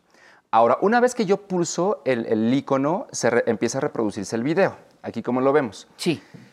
Si yo, por ejemplo, quiero adelantar o atrasar un video, hay dos opciones. Aquí tengo una barra que me está indicando conforme eh, el tiempo del video. Entonces, yo puedo tocar este... Adelantarlo, la bolita roja. Exacto, adelantarlo. En este momento, Pati, no se ve porque como lo estamos transmitiendo a cabina, no, se, no, no se alcanza a ver estos controles. Entonces, mira, me voy a regresar un poquito, Pati. Pero es muy fácil cuando nos dices que le picamos la bolita, Exacto. la, le, la aplastamos así suavecitito y se adelanta. Y En la parte inferior regresa. aparece una barrita que podemos deslizar para adelantar el video y ahí nos va marcando en qué segundo parar. Hay otra opción. Podemos eh, en la parte derecha de la pantalla presionar dos veces, dos veces rápida, rápidas y vamos a ir adelantando el video, este, por ejemplo, en lapsos de 10 segundos. Si yo lo presiono, me va, me va adelantando el video. 10, eh, 20, 30, 40. Tengo que irle presionando y lo voy viendo. Me va apareciendo la notificación en pantalla. De esta manera puedo adelantarlo Ah, o retrasarlo más rápido. O si quiero pasar al siguiente video, que en algún momento ya habíamos visto los iconos que de play o adelantar el, el, este, el video o, o atrasarlo, que lo habíamos comparado incluso con los controles del DVD, ¿recuerdas? Sí, sí, Esos sí, mismos sí. iconos que habíamos eh, o que utilizábamos con los controles del DVD, los vamos en- a, a localizar aquí en pantalla. Entonces, lo único que tenemos que hacer, Pati, es estar atentos a lo que nos aparece en pantalla, a las indicaciones, a los botones, para poder este, adelantar, retrasar o poder manipular este, los videos aquí en YouTube. A ver, ahorita me, me pasó que, le piqué a la flechita de esa que aparece en pantalla y me cambió de video. Exacto, porque le presionaste la flechita. Lo que tenemos que hacer es en un espacio en blanco del lado derecho, tocarle dos veces para que adelante por segundos. Híjole, ya me hubieras dicho, sálgase del salón, no puso atención. Gracias, Alan. Pati. Bienvenido y celebro tu vida. Gracias. Pati. Celebro otro año más de tu vida. Muchísimas gracias. Y yo tengo que ponerme insoportable en este momento, porque el huipil que estoy usando el día de hoy, yo espero que, que vean ustedes la belleza del color, del bordado. Eh, es deshilado, entonces todos estos este, cortes transversales, pues es un deshilado, es cortesía de la tienda del Museo de Arte Popular, que también me proporcionó esta pulsera barroco, perla de concha y talavera. Manos Artesanas Mexicanas. Sigan a la tienda del MAP en sus redes. Muchísimas gracias. Vamos a bailar también salsón en clave con Ándale, un verano en Nueva York. Vámonos, por favor.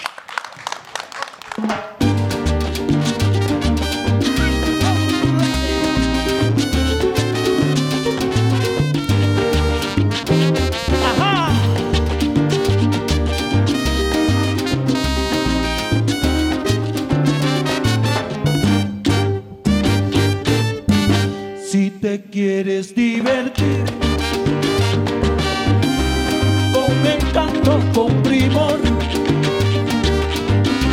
Solo tienes que elegir un verano en Nueva York. Te levantan de rodillas tus amigos caprichosos.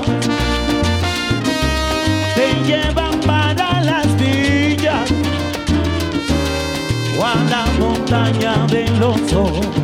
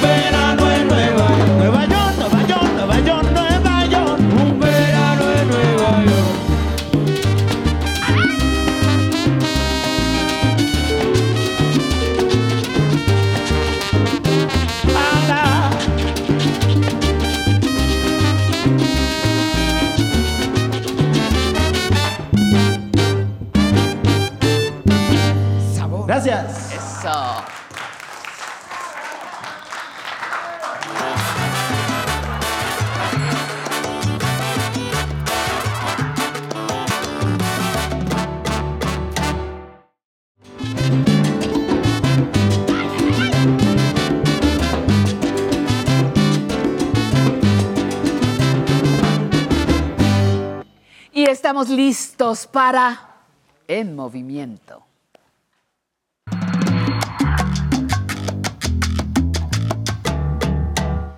Sensei David, ¿cómo estás? Muy buenos días, Pati. Qué Muy gusto, bien. yo muy contenta de verte, muy contenta de saber bueno. que nos traes. Ese sí es un ejerciciazo. Ujú. Que me duele, que me doy la vuelta, que to- toca. Ahí está. Ejercicios que ayudan a aliviar el dolor del hombro al dormir. Al dormir. ¿Son difíciles? No, son muy fáciles. Vamos a estar, necesitar para prevenir antes o Ajá. después, o ya que me dio a las 2 de la mañana y todo eso, despertar y saber qué hacer. Oye, pero ¿No? antes nos tienes una sorpresa. Sí, A ver, ¿cuál es? vengo a hacer una invitación a todo Ajá. el público, los que nos ven en casa. Eh, la Embajada de Japón en México, a través del Museo de las Culturas del Mundo, me invitó para hacer una demostración de espada de katana samurai. Entonces vamos a estar disfrazados y todo el rollo. Para los que, me, que es que creen que Sensei es apodo, entonces no es apodo. No. Sí, soy maestro de varias artes, entonces hay una exposición de fotografías de artes marciales de Brasil, viene en un tour mundial. Le tocó a México y la embajada, este, con el, junto con el museo que está en Palacio Nacional, moneda 13. La entrada es libre el sábado 4 de, fe- de febrero. Muy bien. Ahí pues, los que gusten ir a ver cómo hago ejercicios diferentes, Ajá. entonces son bienvenidos. No, es una, es una larga, larga, larga la historia que tú, que tú tienes y que te agradecemos muchísimo que la compartas con nosotros cada domingo. Así Al que contrario. el 4 en el Museo De las culturas del mundo, moneda 13, Moneda en 13, Palacio entrada Nacional. gratuita. Entrada gratuita. Eh, A las dos de la ¿Demostración de, qué? ¿De qué? Katana japonesa. Katana japonesa. Yaido se llama el arte. Bueno, muy bien. Todo tuyo el escenario, Muchas señor. gracias. Muchas, Muchas gracias. Gracias a todos. Están invitados. Para que nada más no, no se vayan a asustar porque no me parezco mucho aquí. Entonces, este, son cosas divertidas. Me va a estar padre. Muy bien, vamos a hacer ejercicios que nos van a ayudar al dolor del hombro. En la noche, a las 2 de la mañana, que estoy aquí, me duele el hombro, no sé qué hacer, o me operaron, o tuve una lesión y el dolor no me deja, vamos a hacer ejercicios hoy para nuestro hombro. Vamos a hacerlo igual que siempre, lo mejor es prevenir. Prevenir antes de dormir, vamos a hacer unos pequeños ejercicios. Vamos a necesitar una botellita de agua y sin nada. Sentaditos vamos a empezar a estirarnos. Primer ejercicio. Si me duele mi hombro izquierdo, voy a agarrar mi brazo hacia mi derecha y lo voy a apretar con el otro brazo en la altura del codo. Y ahí voy a aguantar 10 segundos y regreso. Vamos a apretar lo que nosotros creamos que es suficiente. 5 segundos es el mínimo. Y de 5 a 20 a 30 segundos como ustedes quieran, ¿vale? Mi hombro lastimado, ¿vale? Segundo movimiento. Vamos a poner nuestro brazo así como, como haciéndole así. Y agarramos nuestro codo. Y voy a jalar mi codo hacia el centro. Sin que se mueva la mano de aquí. Despacito. Si no alcanzamos nuestro hombro, podemos agarrar la playerita y empezar a jalar para adelante. Cuerpo recto, mano firme y jalamos hacia nosotros. Si podemos poner nuestra muñeca en la cadera, es todavía mejor. Jalamos y aguantamos. Van a sentir un jaloncito en el hombro, ¿cierto? Ahí duele un poquitín y relajo. De nuevo, jalo un poquito más y relajo. Uno más y relajo. Muy bien. Siguiente. Con una botellita de agua o sin nada, voy a agarrar mis brazos aquí, boca abajo. Si no traemos nada, con sus puñitos aquí. Entonces voy a subir a mi pecho y a bajar hacia el frente. Como, como si estuviéramos lavando, como cuando nos ponían en el lavadero de chiquitos a lavar la ropa que ensuciábamos. Que yo tenía maletas. Ok. Y tres. Muy bien. Con la misma botella vamos a hacer círculos. Uno. Dos. Con un vasito vacío podemos hacer estos ejercicios para nuestros ligamentos que de tanto estar tocando ya me duele el hombro ahí les va. No no no no no. Van a tocar súper bien muchachos. Muy bien. Siguiente. A, voy a subir mis puños junten sus dos puños y suban y relajo. El chiste es no moverse. Si empieza a hacer así pues ya no. De nuevo dos tres y cuatro. Muy bien. Siguiente. Dejamos un poquito nuestra botella. Vamos a tocarnos los hombros, ¿vale? Pero voy a subir un poquito mis codos y toco encima del hombro. Aquí así no. Separo mis codos del cuerpo y toco mis hombros. Uno, derechitos. No se vale hacer así, ¿vale? Pues estoy viendo. De nuevo, dos con coditos. Paralelos, paralelos, tres. Cuatro. Y cinco. Muy bien. Vamos a separar nuestros brazos del cuerpo con las palmas. Yo lo voy a hacer un poco más amplio. Aquí vamos a girar nuestros brazos. Palmas hacia atrás y palmas hacia arriba. Si sienten que le truenan como los huesitos del hombro, es porque tenemos mucho tiempo en una posición, sobre todo si tocamos muchas horas, van a sentir aquí en los hombros. Y es de ladito. Giro hacia atrás, derechitos el cuello, regreso. Si pueden girar más de lo normal está bien, si no a donde lleguemos está bien. Tres y cuatro, muy bien. Ahora, siguiente. Voy a doblar aquí y hacia atrás estiro y regreso arriba. Uno, altura de cara.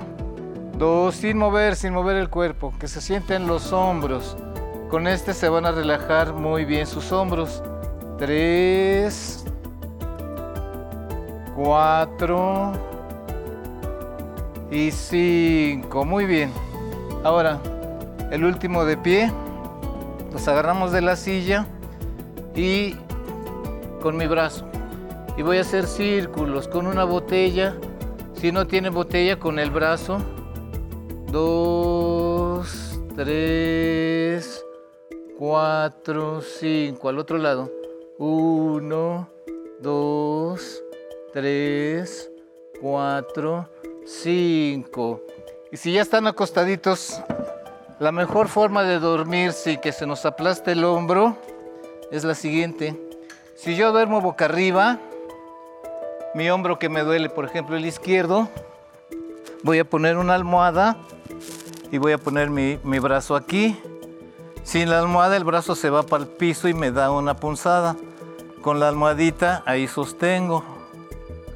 Y si duermo de lado y me doliera mi hombro derecho, acostadito, voy a poner una almohada y voy a poner mi brazo encima de la almohada.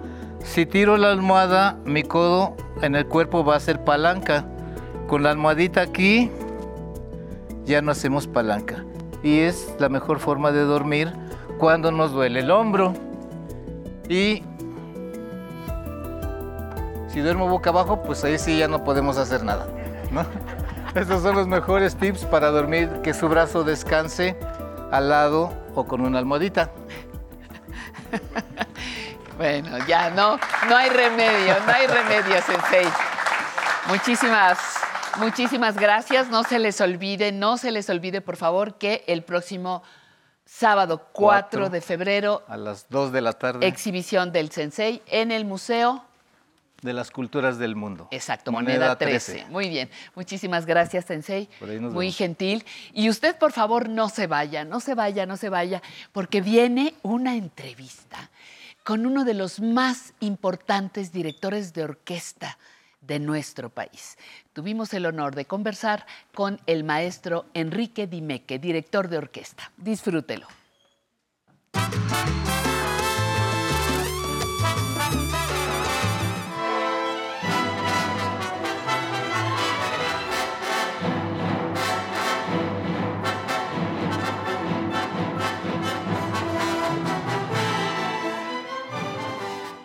Hoy tenemos la oportunidad de casi hacer un secuestro con el maestro Arturo Dimeque. Y digo un secuestro porque tuvimos el privilegio, maestro, de, de estar en un ensayo, de compartir la energía que usted tiene, pero que también hace que sienta todos los músicos y las voces que hoy ensayaron con usted y nosotros que estábamos por ahí cerca también pudimos bueno, disfrutarlo.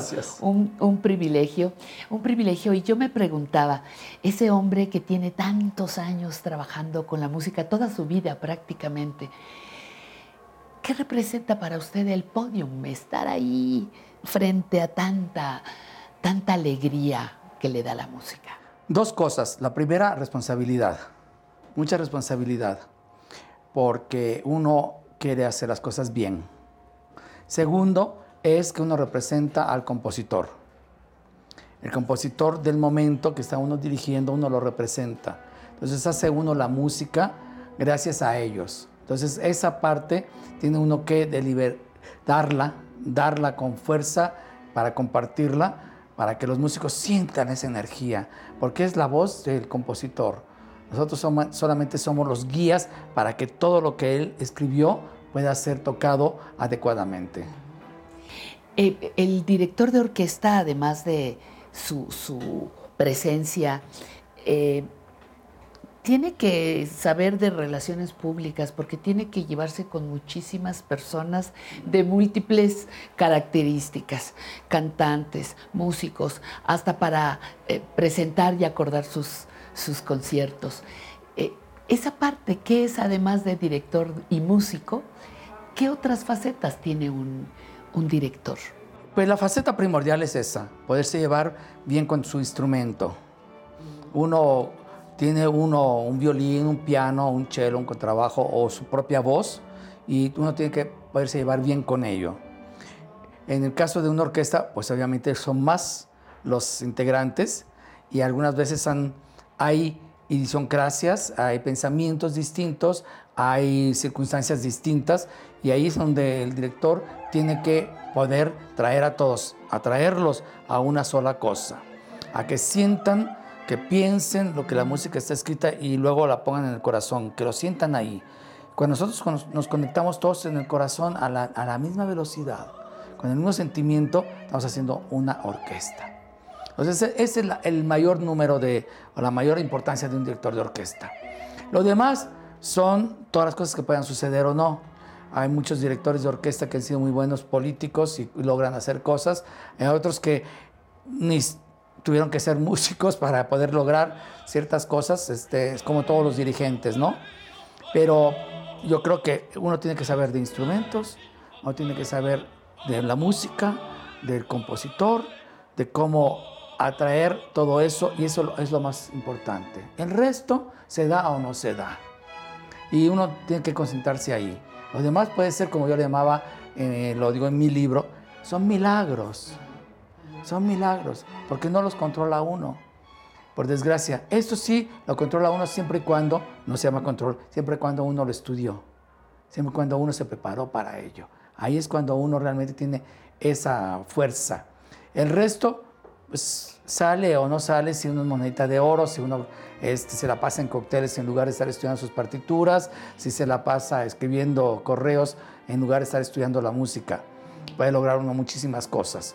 Hoy, hoy en día con todo lo mediático que existe, pues los Instagrams y todo eso, muchas veces este, se puede uno distraer. O piensa uno que eso tiene que ser para hacer una carrera, pero la carrera real está en el estudio.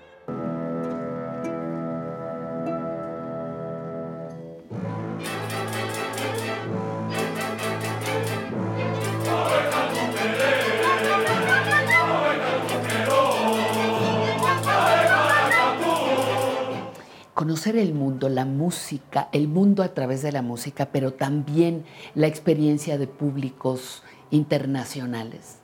Sí, porque los públicos cambian por la idiosincrasia del país, por lo que ellos han crecido como han crecido, cómo es el comportamiento, ¿no? El comportamiento de los anglosajones es más controlado, más pensado y menos espontáneo, al revés que los latinos. No somos espontáneos y después vamos a pensarle, después vamos a... Y pedimos ancor. claro, tiene que haber siempre. Entonces, este, somos muy distintos. Y el público es igual. El público de allá le aplaude a uno suficiente, pero después dicen, "Ch, ch, ch, déjenos descansar. Ya sudaron, ya trabajaron, hay que dejarlos ir a su casa. Y acá no, acá nos entregamos, sudamos y todo, otra, otra. Y uno, bueno, pues allá va otra. Sí. Mahler sigue siendo su amor. Sigue siendo mi amor. Sí, no lo ha cambiado por ningún otro en el camino. No, no cambio mi amor. Lo que sí es que cuando el momento que estoy haciendo, por ejemplo, ahora que estoy haciendo Händel, yo tengo que amar a Händel. Entonces, yo lo que pienso es como Mahler ha sido un, un punto de inspiración para mí, como director de orquesta y compositor. Entonces, pienso en lo que él nos dice con su música y que también él era un gran director de orquesta. Él dirigía magníficamente bien a Mozart, magníficamente bien a Wagner, obviamente, a Richard Strauss, que era su contemporáneo, a Johann Strauss, que también eran medios contemporáneos. Este, admiraba mucho esa, esa música, ese estilo, pero era el gran intérprete de Tchaikovsky. Tchaikovsky siempre decía que el mejor director de su música había sido Gustav Mahler. Entonces, cuando uno piensa que un gran compositor siempre tuvo admiración y respeto y se convertía en el compositor a la hora de estar dirigiendo, porque uno no. Entonces yo siempre soy, mi compositor favorito es el que estoy dirigiendo en el momento. Los años transcurridos, su sexta década, ¿cómo la vive? Muchos se quejan, se lamentan, las pérdidas, este, la energía, la sinrazón para algunos. Y viéndolo usted dirigir, ensayar, no, no fueron fragmentos, me parece que es algo diferente. Los años para usted, ¿qué significan ahora? Yo siempre fui entrenado de esta forma. Mi padre decía que la música era como los buenos vinos, que van envejeciendo y se van mejorando. Y hay que saberlos abrir al momento adecuado. Entonces esa frase me quedó, que, que uno con los años va a ir uno madurando va uno este, conservando los momentos felices y los momentos importantes y atesorarlos y de ahí basarse. A, a veces son tristes y a veces son muy alegres, pero eso es lo uno que tiene que atesorar, porque después todo no se lleva uno absolutamente nada, ¿no? Entonces, para mí cada década ha sido de estudio, de trabajo, de desarrollo, de cumplir mis misiones. Y son como metas. Que llevo meta que si no tuviera uno el año que se termina o el año que uno transcurre, como le llamo yo, alrededor del sol, porque eso la vuelta al sol. damos una vuelta al sol, que es algo increíble. Que podamos en 365 días darle la vuelta al sol nosotros, si no nos damos ni cuenta. Entonces, para mí es acumular las experiencias, acumular el estudio y, el mundo interno que, todos tenemos. Y que, está escondido ahí, qué es lo que funciona o no funciona correctamente. Y seguir buscándolo y seguir atesorándolo.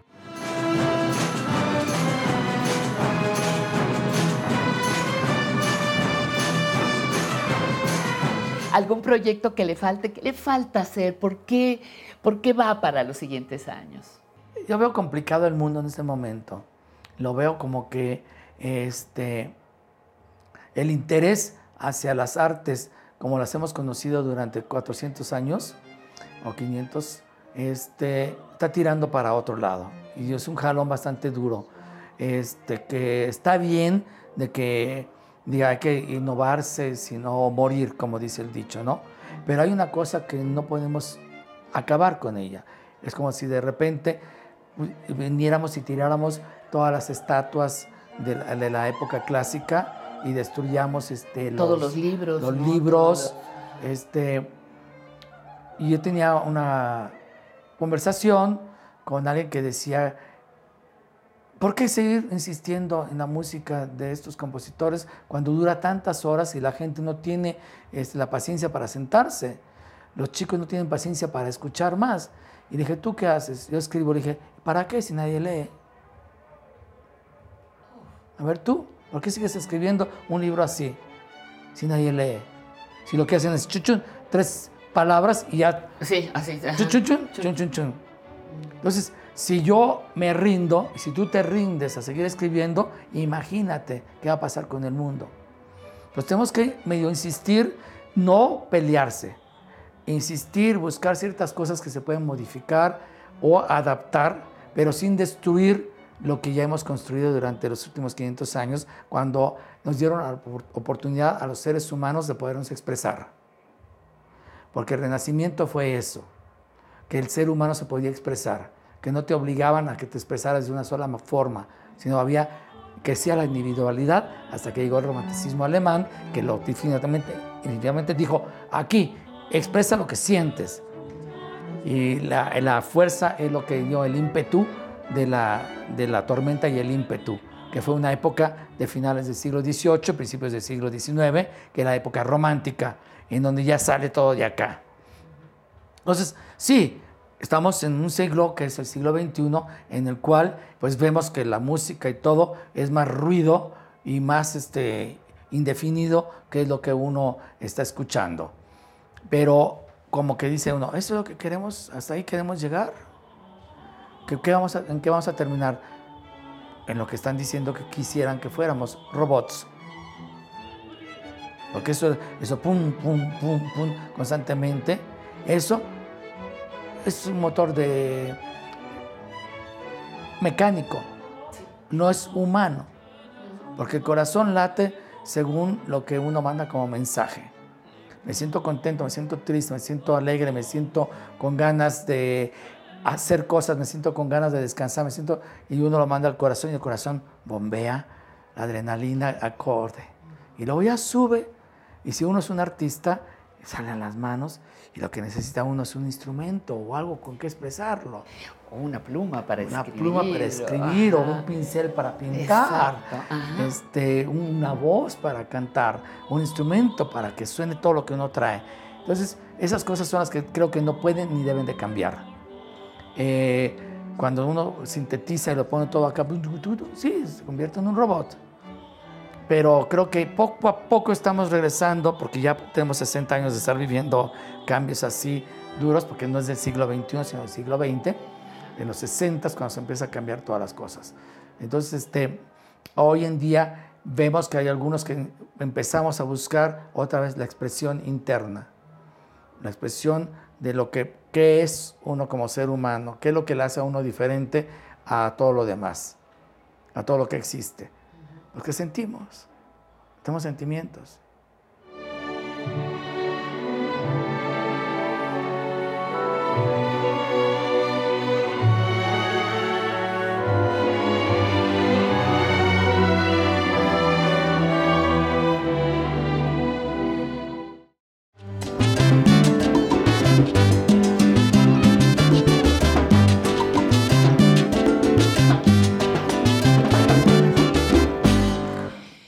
Vamos por la tercera hora, tercera. En Quiero sentirme bien, uy, no se lo pierda. Rosa Feijo Andrade, activista y escritora, y María Concepción Sánchez Ávila van a platicarnos de su programa de radio de Canas. No se lo pierda, importantísimo conocerlo. En Recuerdos Vivos con Emilio, Emilio Cárdenas Elorduy hablará de la revolución y la educación. Y ahora vamos a, ya la sección, a la única sección internacional de nuestro programa, el Muro de la Fama.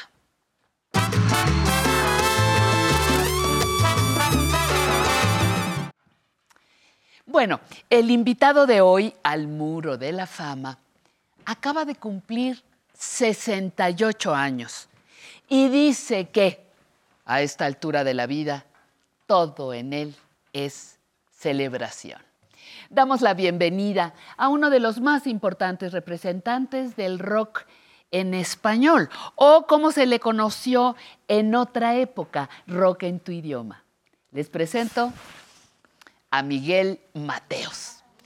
¡Wow! ¿Verdad? Su carrera como músico y cantante ya cumplió 40 años. Empezó en 1969 cuando tenía 15. Luego formó la banda SAS, que fue la primera argentina que tocó en Estados Unidos. Y la telonera que abrió el concierto de Queen en Argentina en 1981. En 1990 debutó como solista con el álbum Obsesión.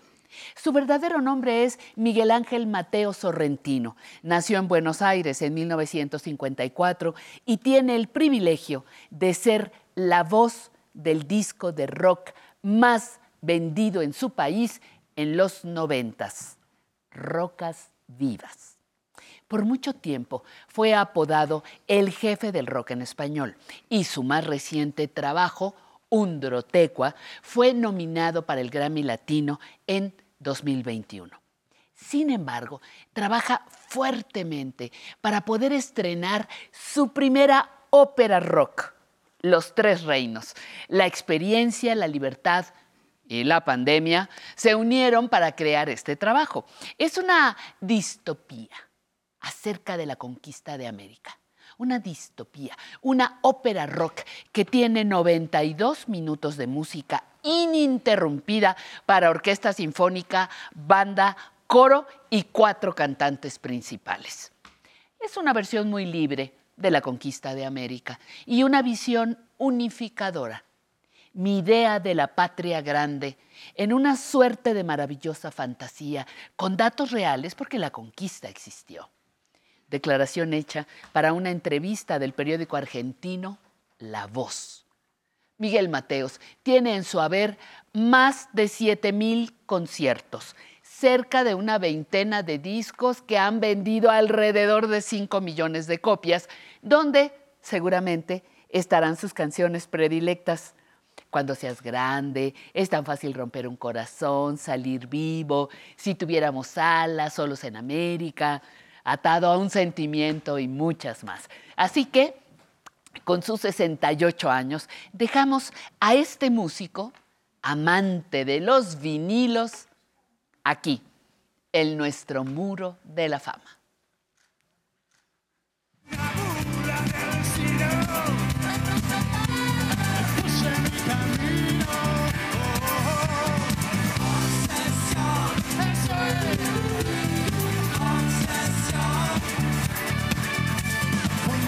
conmigo.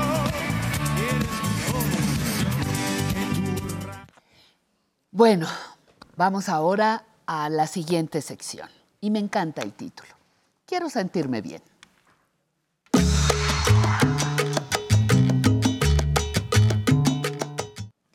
Bueno, pues ahora les tenemos una sorpresa muy, muy agradable.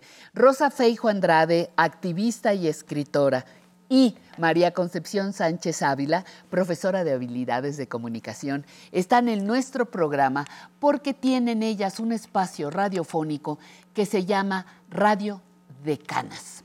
Su sede es nada menos que la ciudad de Jalapa, Veracruz, que se ha caracterizado por una gran actividad cultural y que con este programa reconocemos que no se han olvidado de las personas adultas mayores. Bienvenidas, señoras queridas, ¿cómo están? Muy buenas tardes. Perfecto, igualmente, Patti. Un abrazo fuerte. Un abrazo Gracias, muy Pati, buenas tardes. Muy contenta de tenerlas a las dos aquí con nosotros. Platíquenme, por favor, qué es este programa, cómo sale, eh, por qué surge este trabajo y cuál es su objetivo. Eh, te voy a platicar un poquito la Sí. génesis del programa, este, porque creo que eh, el unirnos contigo tiene la intención, el interés de nosotros y también Sí. la intención de hacer redes, ¿sí? Eh, yo vivo en San Luis Potosí Sí. y muchos años trabajé, fundé una asociación civil eh, en la promoción, la educación y la defensa de los derechos humanos de las personas jóvenes. Sí. Y a eso me dediqué mucho tiempo.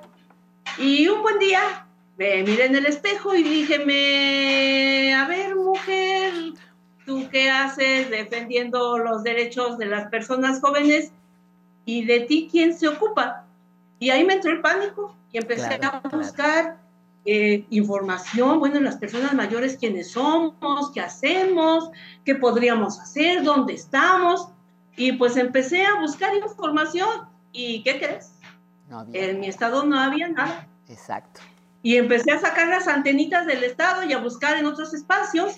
Y por ahí me encontré eh, referenciada una asociación civil que estaba en Jalapa y que se llamaba Vida. Vida digna para personas adultas mayores. Y en esa búsqueda de esos espacios en los que yo pudiera encontrar información y opciones de trabajo, eh, opciones de vida, ¿no? Eh, fui, di con vida y mandé muchos mensajes, correos y nada, ¿no? No había respuesta. Y un día me contestó Rosa Feijo. Y ya me hizo una presentación de la asociación, lo que ellas estaban haciendo, y la verdad me encantó y la fui a conocer a Jalapa. Eh, me trasladé desde mi estado hasta Jalapa, ahí nos conocimos y de ahí surgió una alianza que ha sido de lo más fructífera de manera personal y profesional. Y creo que ella te debería de platicar la segunda parte del programa, de la génesis del programa de Canas. A ver, a ver, Rosa.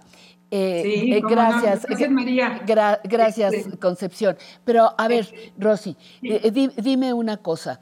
Eh, ¿qué, qué valor tiene el que exista un programa como el de ustedes, el de Canas, eh, realizado por mujeres, eh, realizado como eje central, basado en el trabajo de Vidam? Eh, ¿qué, importancia tiene esta combinación, una asociación civil con una radio? Eh, háblanos de este, de este esfuerzo, por favor.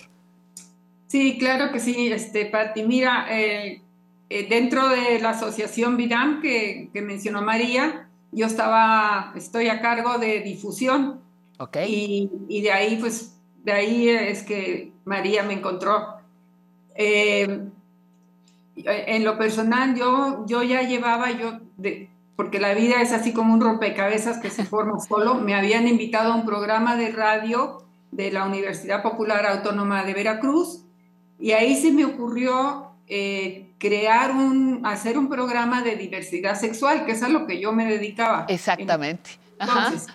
Y eh, la directora América este, enseguida me lo aceptó y e hice el programa que se llama Unisexo Divergente.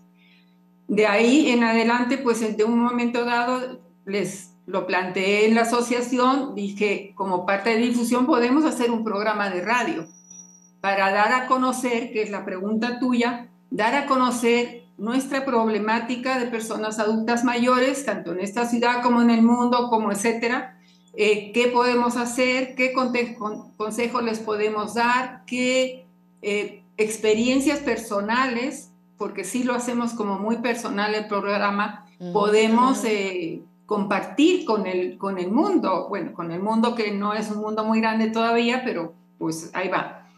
Y, y sí, bueno, entre se, se decidió, se acordó que sí, que haríamos el programa y nos lanzamos, pues igualmente en, la Universidad Popular Autónoma de Veracruz nos prestó eh, los espacios para hacer este programa. Y como digo, es como personas adultas mayores que nuestra cultura no nos, no nos tienen muy en cuenta, somos las viejitas que ya nos servimos, pero que en otras culturas, digamos Japón, eh, China, eh, la persona mayor tiene mucho peso porque se busca consejo en ellas, porque tenemos toda esa experiencia de vida que no te la da una universidad, ni el colegio, ni nada, sino la vida. Los la años. Los años y vividos y recorridos. Con, todo aquel que nos quiera escuchar, nuestras experiencias, nuestras vivencias, investigamos, eh, invitamos gente y, y así ha, ha ido saliendo el programa, que ya llevamos como un año y tres meses aproximadamente con un programa semanal y que hace aproximadamente seis, siete meses no solamente es la Universidad Popular Autónoma de Veracruz quien nos presta el espacio, sino que también Radio Más del Estado de Veracruz, que es la emisora del gobierno y que tiene más alcance en todo el estado, no solamente Veracruz, también llega a Tlaxcala, a Puebla y quizás a Oaxaca por el sur, los estados aledaños, ¿no? Oye, ¿con qué El criterio? programa se transmite dos veces a la semana realmente. Rosa, ¿con qué criterio? ¿Cuál es, ¿Cuál es el criterio con el que seleccionan los temas? ¿Cómo hacer atractivo? Porque la conquista de los espacios es una parte. El tener una, una señal para transmitir es una parte. El, el gran reto es conseguir audiencia, proponer temas de interés. eh, ¿Cómo van resolviendo ustedes? ¿Cómo van eligiendo sus temas y los personajes que participan en él? Sí, sí, sí. Pues mira, a la elección de los temas hemos hecho una especie de temario que vamos aumentando y quitando según ya, ya lo presentamos en ese programa con ese tema, lo quitamos y ponemos otro. Entre, entre todas, no solamente nosotras cuatro, porque somos cuatro personas las que integramos el programa, Georgina Zurita Camargo, Marva García Marrero, pues que ahora no nos acompañan, y nosotras dos. Entonces, a ver qué se les ocurre. Y durante una semana o, o 15 días, ahí va una diciendo, oye, podríamos hablar de esto, podríamos hablar del otro. Oye, yo conozco a una nutrióloga, yo conozco a una gerontóloga. Vamos invitándolas, ¿no? Y mira, hablando de, de dónde salen los temas, pues tú en tu programa presentaste o hablaste en algún momento creo que en tu programa sobre esta gerontóloga española Ana Freixas. Y a mí se me ocurrió, pues está todo dar, eh, o hablaste de ese libro en algún momento. Yo le, dije, le hicimos un, le hicimos un muro de la fama y hablamos, eh, hicimos una entrevista con ella por el libro Ser Vieja, Soy Vieja. Y Sí. bueno, es, es como una inspiradora de cabecera. Exactamente, pues ahí me metí entonces a Facebook, dije, esta señora tiene que estar en Facebook. Y efectivamente estaba en Facebook y con toda la conchudez del mundo le escribí y le eché el rollo, somos un programa de tal, tal, tal, tal, y te, nos quisie- te quisiéramos eh, entrevistar y la entrevistamos. Así, así se nos ocurrió, ¿no? Te digo, van Bueno. saliendo los temas, a veces salen solos por algo que nos dice alguno de los entrevistados y sale de ahí, deriva otro, ¿no? ¿Cuántos? Esa es la manera como vamos creando los temas. Ok. Y, y la organización, pues es, este, básicamente soy yo, eh, porque seguimos haciéndolo en vía Zoom, como estamos en este momento. Eh, intentamos ya cuando terminó, bueno, terminó entre comillas la pandemia, ir a- a- al estudio, se nos hacía muy complicado y la misma este, producción decidió que siguiéramos haciéndolo en línea. Entonces, estamos batallando con, las, con el Zoom y con todo esto, pero seguimos en línea y así es como lo vamos haciendo. Ok, mira, eh, quiero preguntarle a Concepción ya en, en- en este límite de tiempo porque nos va corriendo muy, muy veloz. Eh, ¿Tienen contacto con algunas otras instituciones, con algunos otros grupos? En, en Argentina está la Revolución de las Viejas. En eh, diferentes países empieza a gestarse un movimiento. ¿Ustedes de qué manera se integran a lo que se hace en otras partes del país e incluso internacionalmente? ¿Lo tienen considerado? Mira, ahorita nos hemos centrado como en la problemática que tenemos en nuestras respectivas ciudades y en el país en general, ¿no? Sí creo que es necesario entablar vínculos con otras personas. Eh, hemos hecho entrevistas a- de manera individual a personas que viven fuera del país y que nos dan una visión distinta de cómo se vive, de cómo se afronta esta etapa de la vida en otros lugares. Pero me parece que así como ahorita estamos haciendo un nexo contigo, tenemos que hacer nexos con más personas. Tenemos que visibilizar nuestra situación, que en muchos lugares es distinta, pero que en general coincidimos en lo mismo, ¿no? Necesitamos que se nos vea como una población importante y que se diseñen y se practiquen políticas públicas que nos beneficien. Te agradezco mucho, Concepción, tu presencia. Te agradezco mucho, Rosa Feijo, que hayas facilitado este contacto con ustedes y que te hayas hecho como labor hormiga enviarnos cada semana los, los trabajos que ustedes realizan. Te lo agradezco mucho, Rosy. Y qué bueno que ahora estás en este trabajo de, de militancia por las personas adultas mayores. Muchísimas gracias. Un abrazo, Concepción, para ti, para las otras las otras dos compañeras que trabajan con ustedes. Nosotros seguimos aquí en Aprender a Envejecer desde la capital de la República Mexicana, lo sabe usted muy bien, y a través de la señal del 11, un espacio para dedicado especialmente para las personas adultas mayores y familia que les acompaña. Regresamos en unos segundos.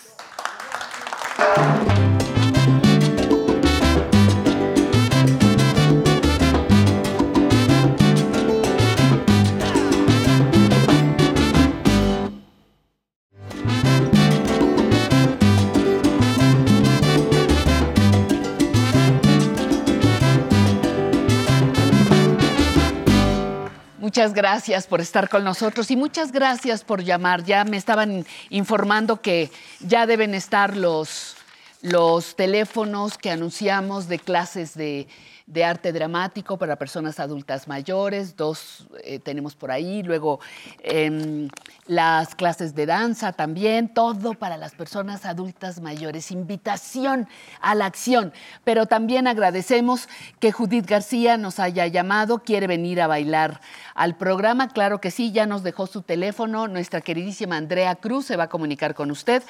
María Inés Garza desde Reynosa, Tamaulipas, manda felicitación a todo el equipo de, de nuestro programa y a los invitados.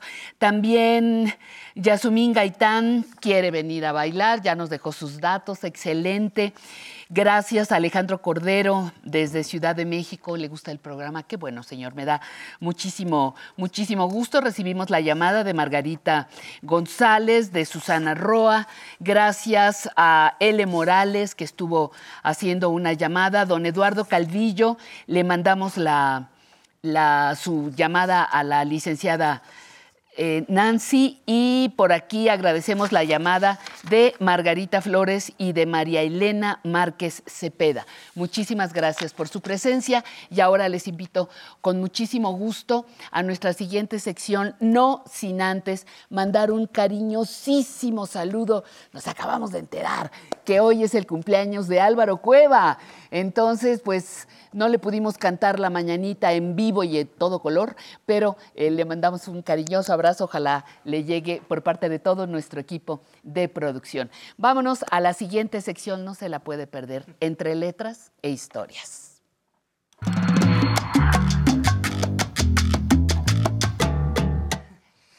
Adriana Malvido es muy conocida, muy conocida, una periodista muy reconocida en el ámbito cultural, en el ámbito noticioso. Adriana Malvido es autora de varios libros. En algún momento tuve el honor de hablar con ella aquí en este programa, ¿no? De Nahui Sí, Olin, hicimos muy al principio.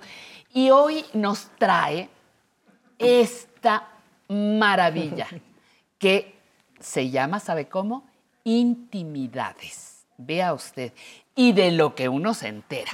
Y no es un programa, no es un programa, no es un libro de chismes, ni mucho menos, sino es un acercamiento a la intimidad de parejas de la creación mexicana. Básicamente, si me dicen, resume esto, ¿de dónde sale esa idea tan atrevida?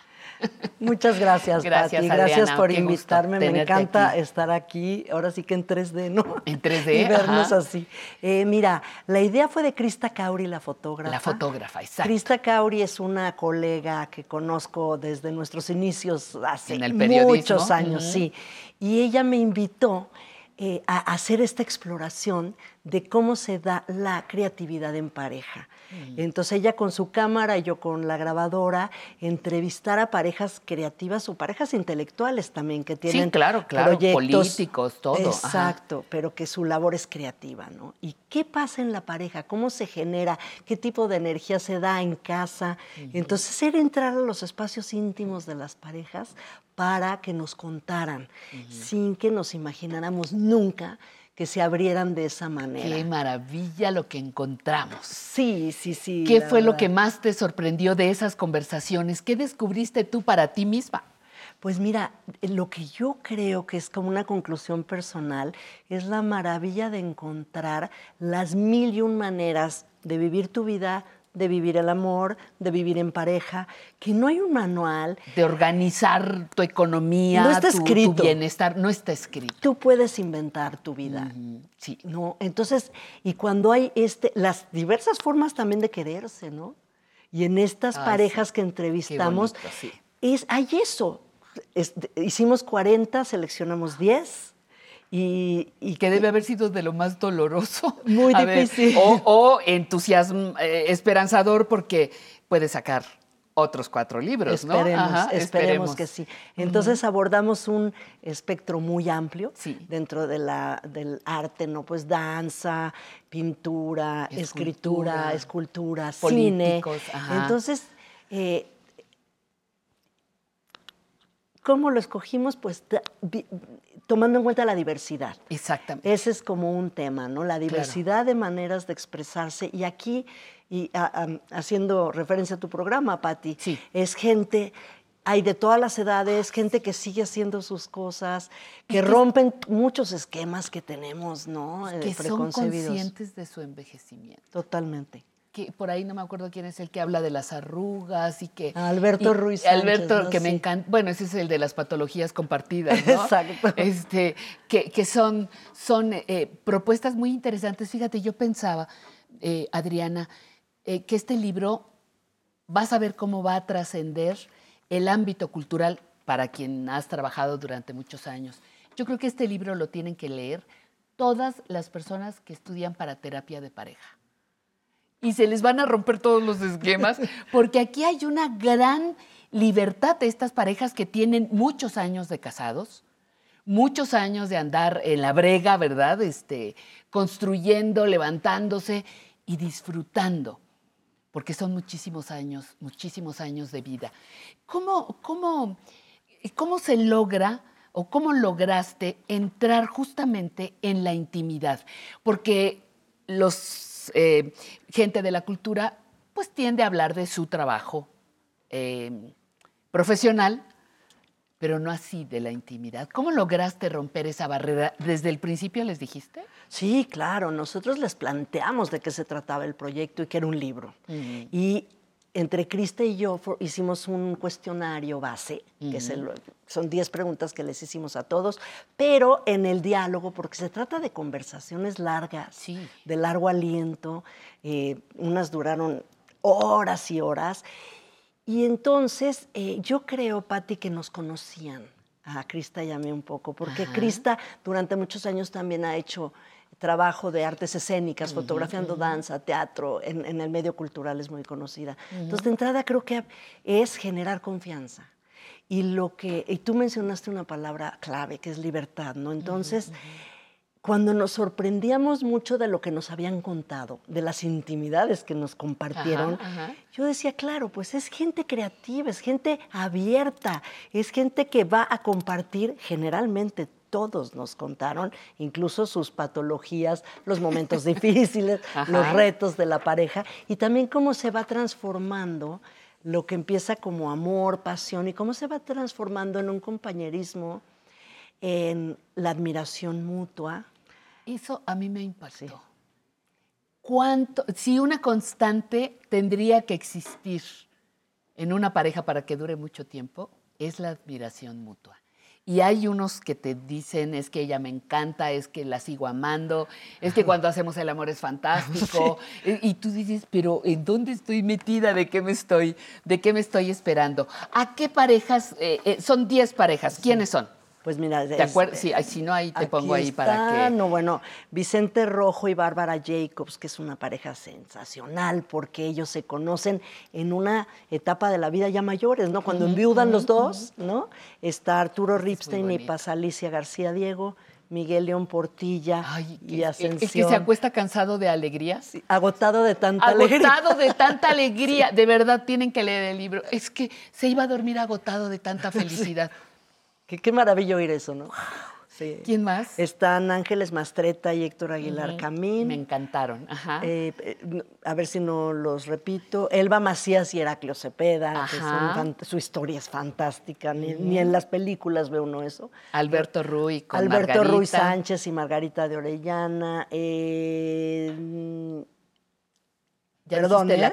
Sara Sefcovic. Ah, y, y Martínez Azad. Ajá, y Carlos Martínez Azad, por supuesto, este, Jesús Rodríguez con Liliana Felipe, Exacto, y ajá. espero que no se me esté Y por ahí, por ahí faltaría uno, pero, pero no importa, lo, Aquí lo están. realmente, ¿cuál, ¿cuál sería el que te falta? Ah, pero, no, unos ¿cuál? importantísimos. Además, ¿Laco? todos están en el- ese nivel. Sí, Ajá. Laco Cepeda. No, está Rina Lazo y Arturo García Ay, sí, también, ¿no? sí. Que es, que es interesantísimo como, porque ah, ah, Mira, mientras nos platicaban su vida como pareja, te están contando también parte de la historia de este país desde otro ángulo. Son episodios muy inéditos. Ellos hablan de la pintura mural, de cómo uno es, eh, él era alumno de Frida Kahlo y, y él, de, él de Frida Kahlo y ella de Diego Rivera.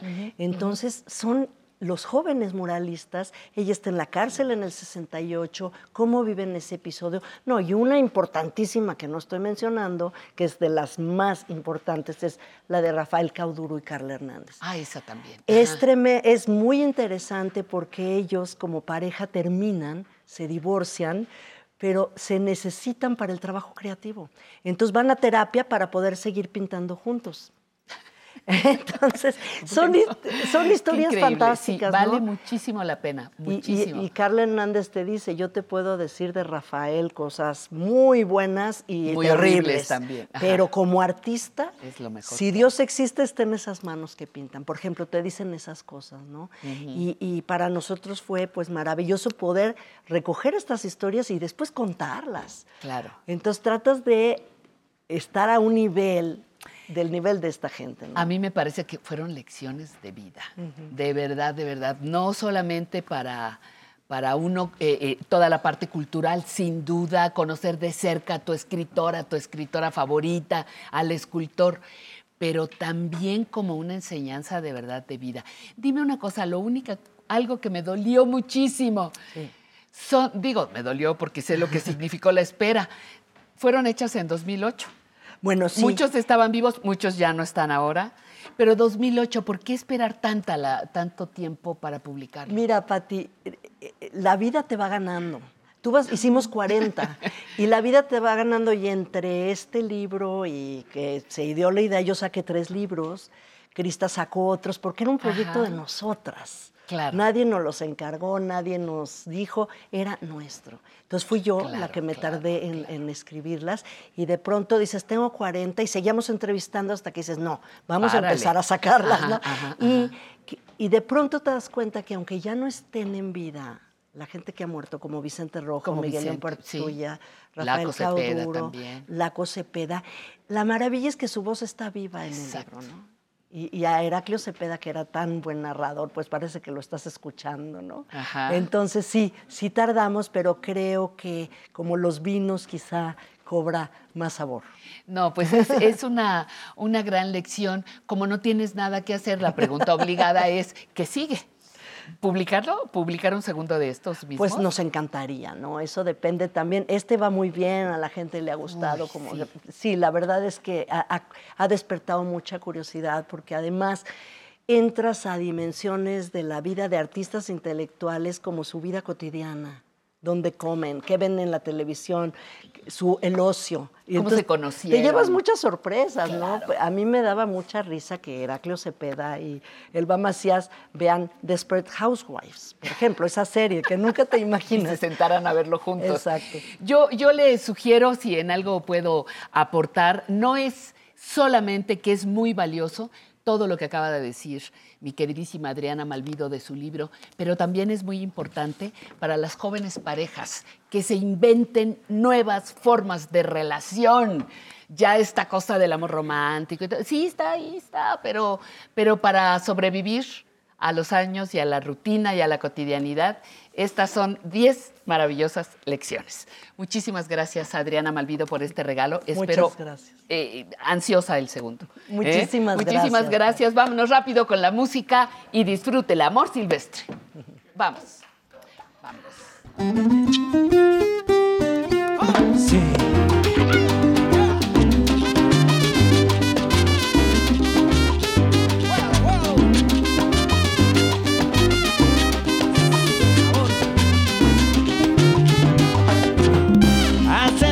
que vengo sufriendo por ti, cielito lindo. Y hoy vengo a demostrarte con loca pasión mi amor silvestre. Y si tú me desprecias, te juro mi vida, me tiro en el suelo y me pongo a llorar. Si tú no me quieres,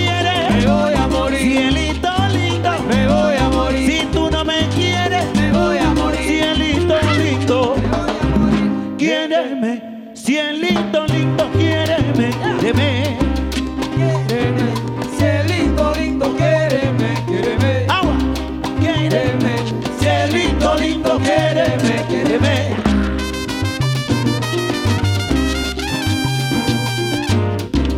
Quiéreme, cielito lindo, quiéreme,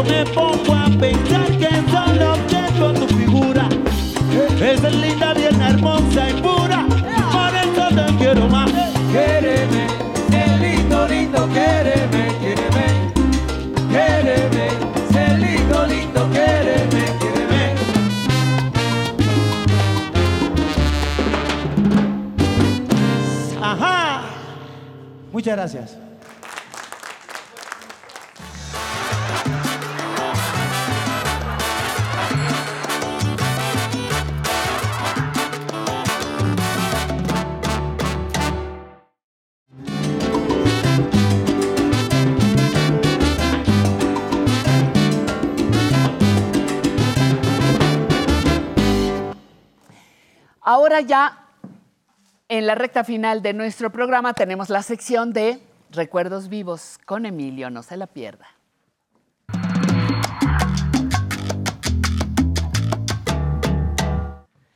Mi queridísimo Emilio Cárdenas Elorduy, doctor en ciencia política, responsable del contenido de esta sección. Bienvenido. Pues eh, buen domingo a todos, muchachos y todos. Pero fíjese que yo ya me cansé, me cansé con Patti, Ay, estás que no me cree Mm. que conocía a Alfonso Reyes. Ya me cansé. Ahora te traigo el libro. Lo puse en duda, No, nada no, me, más. me decías que no era posible. Pues no. aquí quiero que lo vean, que se acerque la cámara bien. Por favor, que y vea. léelo y enseña. la no traigo lentes, léemelo tú, por No, no, favor. no, no, no, tú es lo- que no traigo lentes. ¿Cómo si que no, no? traigo lentes, o bueno, Pues ya sabes por todo lo ahí. que dice. Dice, con cariño y amor inexplicable. No, no es cierto, no sé, no, No, no. no, dilo. Bueno, pero aquí hay una letra que no, es que no lo leo. Ah, bueno, entonces, ¿qué? ¿Y el- ¿dónde está la Alfonso, cámara? eso sí dice Alfonso Reyes. Cincuen- ¿Qué número es? 88. 58. 58. Sí. Híjole, No te- como lo tenías, Emilio, dice, como lo tenía Emilio, sí te van a acercar No la se cámara. la Ahí, cámara. ahí manténlo. No sé, Eso es. ¿Se ve o no se ve? Y si usted puede leer, lo felicito. Para Emilio Cárdenas Elordi, Para Emilio Cárdenas. de Alfonso Reyes, Cuernavaca, 20 del 8 de agosto. 20 ¿verdad? de agosto. Del 58. Don Alfonso Reyes, yo platicaba con él. Bueno, o sea de- que ya ahora no puedo dudar. ya no dudes, por eso lo traigo. Ya no podías Ya- más. ya- lo- ahora, a don Alfonso, yo estudiaba francés en el IFAL Ajá. y lo oía desde, desde primero y secundaria, me metieron ahí, y daba conferencias sobre el helenismo. maravilla. Entonces yo oía, un chico de, primer, de primero de primaria, en el IFAL, las conferencias sobre el helenismo. Y luego me lo encantaba en Cuernavaca, vestido de cowboy, con, estas, bueno, no cowboy, con, no, no, con camisas de cuadritos de cowboy. Ah, ok. Y con una cosa rara que no era una corbata, una cosa de, de fierritos que se lo ponía Ajá. aquí. Y yo platicaba ahí en el, en, en la- en el Zócalo, frente al Palacio Municipal, y había una librería de cristal y fui corriendo y compré la trayectoria de Goethe, la trayectoria de Goethe dedicada por don Alfonso Reyes. Y yo tenía 15 años. Bueno, lo vamos a hablar ahorita, van a hablar mucho de Alfonso Reyes, porque el tema es revolución y educación. Eso. Y si nos da tiempo, podemos hablar un poquito, pero vas a ver que hablan compañeros nuestros de la Facultad de Ciencias Políticas y amigos míos que junté para hablar de esto. Muy bien, pues adelante con el video, vamos a verlo. Dice don Alfonso, y sobre todo escuelas, escuelas. Una gran cruzada por la enseñanza electrizó el ánimo de la gente. No se ha visto cosa igual en América. Será en la historia el mayor honor de México. Esta es la frase de don Alfonso refiriéndose a la labor educativa que realizaba la revolución en 1930 cuando él hace esta conferencia. ¿Qué nos pueden comentar nuestros invitados sobre el pensamiento de don Alfonso, sobre todo, bueno, un sucesor en eh, el Colegio de México? Bueno, su- sucesor solamente en términos administrativos, porque bueno, Alfonso Reyes eh, no tiene sucesores. Alfonso Reyes fue único. Yo, antes de comenzar esta frase, eh, iría a algo, eh, diríamos, más general, que tiene que ver con lo que sigue. La Revolución Mexicana está totalmente imbricada con el ofrecimiento de educación popular. Eh, la Revolución Mexicana ha sido vista como un movimiento que eh, iba a dar tierras a, los campesinos, derechos sociales a los trabajadores, que iba a traer democracia al país. Pero hay una cuarta bandera que comparten prácticamente todas las corrientes revolucionarias, que era la de dar educación. Una educación para eh, los sectores populares, para las clases medias. Y eso lo encontramos desde la propuesta maderista hasta en una propuesta, por ejemplo, de una facción que la gente no suele i- identificar con, con la educación, que es eh, Pancho Villa. O sea, Pancho Villa estaba muy preocupado por la educación de los niños. Entonces, incluso en Canutillo, cuando él termina la revolución, pone instalaciones educativas. Eh, el zapatismo, que Salvador es experto en el tema, tiene junto Zapata a un, a un profesor rural, es realmente una persona fundamental en el movimiento, probablemente en la redacción del propio Plan de Ayala, que es Otilio Montaño. Ni qué decir del proyecto de Obregón. Entonces, en todas las facciones revolucionarias estaba la educación como una de las grandes prioridades, como una de las necesidades que tenía que eh, resolver el país y resolverlo desde una perspectiva, digamos, revolucionaria. Concentrémonos en el, el Ateneo. El Ateneo, entre otras cosas, tenía como uno de sus principales objetivos el difundir la educación, difundir la cultura. No es casual, no es meramente anecdótico que las grandes aportaciones a la educación del siglo XX en México provengan de gente del Ateneo. Está Vasconcelos, Martín Luis Guzmán, por ejemplo, con el proyecto, también ateneísta, con el proyecto de libro de texto gratuito. En fin, eh, eh, está en el Ateneo, está Enrique Sureña, está eh, obviamente Alfonso Reyes. Entonces Reyes recordaba ese objetivo inicial de aquellos muchachos que fundaron el Ateneo, cómo pasados los años se convierte en una política del Estado mexicano. El Ateneo va a estar presente, eh, digamos, hasta mediados del siglo XX en todas estas grandes aportaciones de la educación mexicana. Reyes está refiriendo a aquel ánimo que compartían Vasconcelos y todos los demás miembros del grupo desde muy tempranas fechas, desde 1909. Bueno, sí, además de que eh, se ha pensado en la educación pública como uno de los terrenos eh, más fértiles de las políticas públicas de, eh, los gobiernos revolucionarios, habría que señalar un par de asuntos que ahorita acabas de tocar. El primero, que hay un convencimiento de que es la educación la que realmente puede abrir los horizontes futuros de, México como un país revolucionario. Es decir, que no hay pasos para atrás. Eh, y la segunda, que lo que se siembra es un estado de ánimo. Finalmente, eh, lo que se busca es que toda la gente participe y empuje en esta eh, idea que eh, tiene su genealogía más eh, íntima en, los ateneístas, pero que se convierte en un patrimonio de todo el mundo. Porque pone en el centro un espacio, un espacio físico, no, es, no son frases huecas, no son palabras huecas. Las escuelas están, las vemos, se construyeron, ¿sí? Se siguen habitando, siguen vivas, y pusieron en el centro de los espacios sociales la gran preocupación.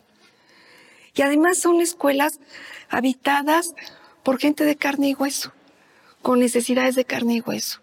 Y ahí se fueron las tensiones de los padres de familia, las aspiraciones de los niños, la preocupación por la formación de los maestros, que si bien ya venía desde el siglo XIX, finales del siglo XIX, en los congresos pedagógicos, sí la revolución le da una respetabilidad al trabajo docente y al maestro de escuela básica, que sí las grisallas de, de Rivera conmueve esta maestra rural rodeada de los pequeñitos, leyendo un libro, estos esfuerzos de contar los cuentos, de escribir los cuentos para que se lleven a la escuela. Entonces pone la escuela en el centro de la preocupación. Y es una escuela, una idea que no es idea hueca, es un edificio. Es piedra, es tierra, es espacio, es mesa. Y los carpinteros están honradísimos. Hay historias de carpinteros honradísimos de apoyar la construcción de los mesabancos. Hay libros, hay materiales. Entonces, que es una realización concreta y además permanente, que se va enriqueciendo. En México, y es creo que una de las grandes glorias y honores de México, como diría Alfonso Reyes, es la, la revolución cultural que significó la revolución mexicana de una manera como no ha visto la historia. Quizá también siguiendo a, don Alfonso Reyes, la, creatividad. Eh, quizá vamos a alejarnos un poquito del aspecto educativo, formal, escolar, para hablar de esta renovación que se inicia con los jóvenes del Ateneo allá en 1906, que se juntan en las casas de Santa María la Redonda a leer a Platón, ¿no? En esta diferenciación de la Revolución Mexicana respecto a las otras revoluciones sociales, la china, la rusa, la cubana, hay que señalar que la Revolución Mexicana recupera, realiza una tradición liberal y que el liberalismo, eh, radical o conservador como eh, se quiera tomar, es imposible de desligar de la educación. No entendida como instrucción, sino como educación. Hay un texto de un jovencito en aquella época, de Javier Villaurrutia, con 19 años, que escribe un diálogo preciosísimo, una piececita teatral, que es un diálogo entre la educación y la cultura. Y en este diálogo entre la educación y la cultura, él supone a la educación como instrucción. Y entonces la instrucción es una institutriz vestida en un traje negro, oscuro, sastre, con un chongo, amarrado con unas gafas, una mujer muy tiesa, muy dura. Y la educación es una mujer flajita, eh, amable, de zapatos cómodos, dice, un poco despeinada, y con la mira mucho más amplia. A mí me gustaría, eh, se mencionaron dos nombres que no habían aparecido. El jovencito Villaurrutia, Villaurrutia. Y, y Torres Bodet. Está Pellicer, muy cercano a Vasconcelos. Su secretario, Torres Bodet. Su secretario particular, Torres Bodet. O sea, Pellicer colabora mucho en las campañas alfabetizadoras. Pero Torres Bodet es eh, en buena medida su secretario particular y luego se va a encargar de una u otra manera de la selección de los autores y de los traductores y de los viñetistas de las colecciones editoriales de Vasconcelos. Nos tenemos a tres generaciones maravillosas. La gran aportación de contemporáneos en ese momento es matizar el nacionalismo revolucionario.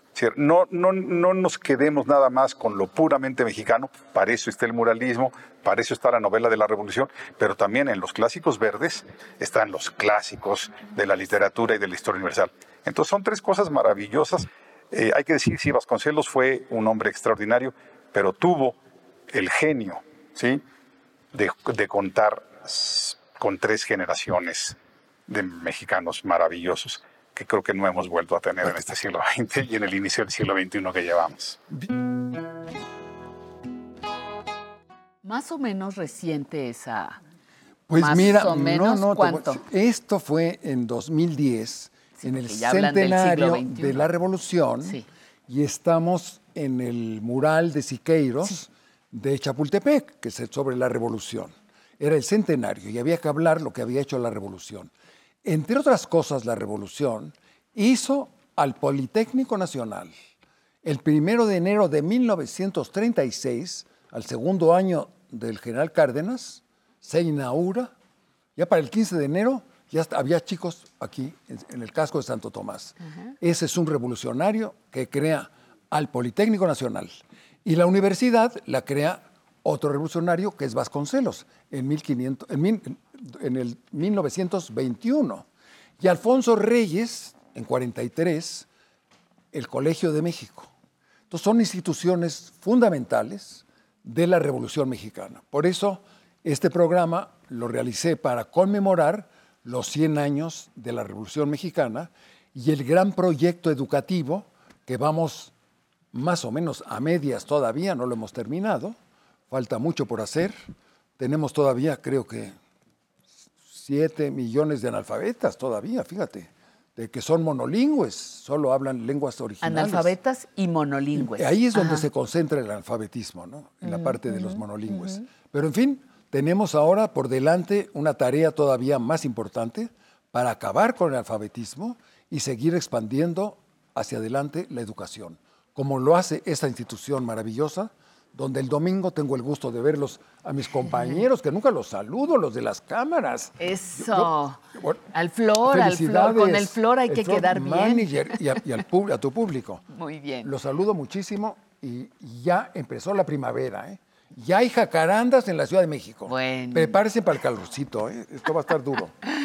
Bueno, y doy fe, ya con los lentes puestos, ¿verdad? Doy fe que este, don Alfonso Reyes le firmó este libro, además con esa caligrafía antigua, preciosa, que caracterizó muchos, muchos escritos del siglo pasado. Gracias. Emilio. A ti Muchísimas y a gracias, ustedes, de verdad. muchachos. Y gracias a ustedes por haber estado con nosotros. Yo le agradezco a nombre de todo un equipo de producción que elaboramos de domingo a jueves, un equipo comprometido con las personas adultas mayores de nuestro país y algunos otros países que nos acompañan, como nuestra amiga que nos escribe todos los domingos desde Chile.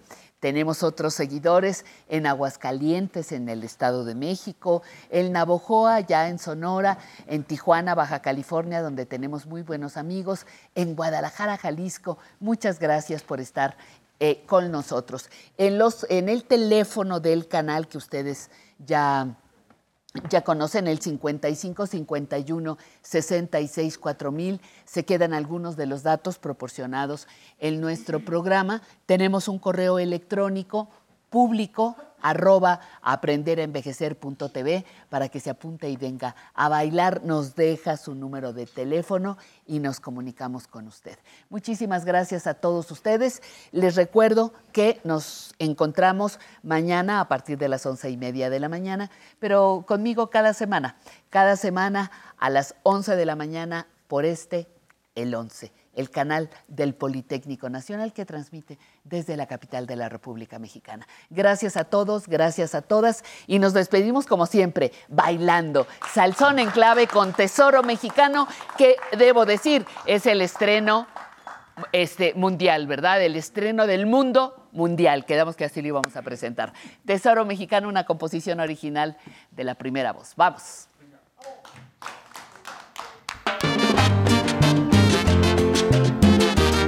Y este es pa' México.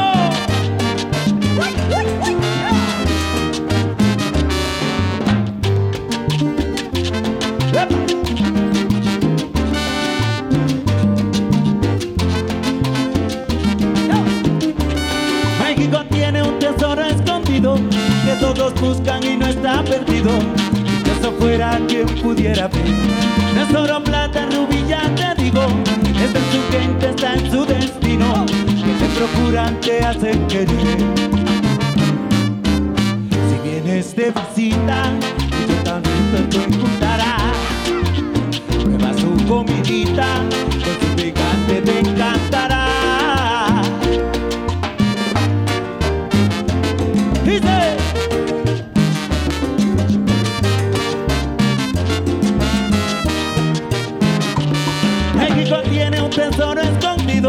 que yo encontré y me lo llevo conmigo.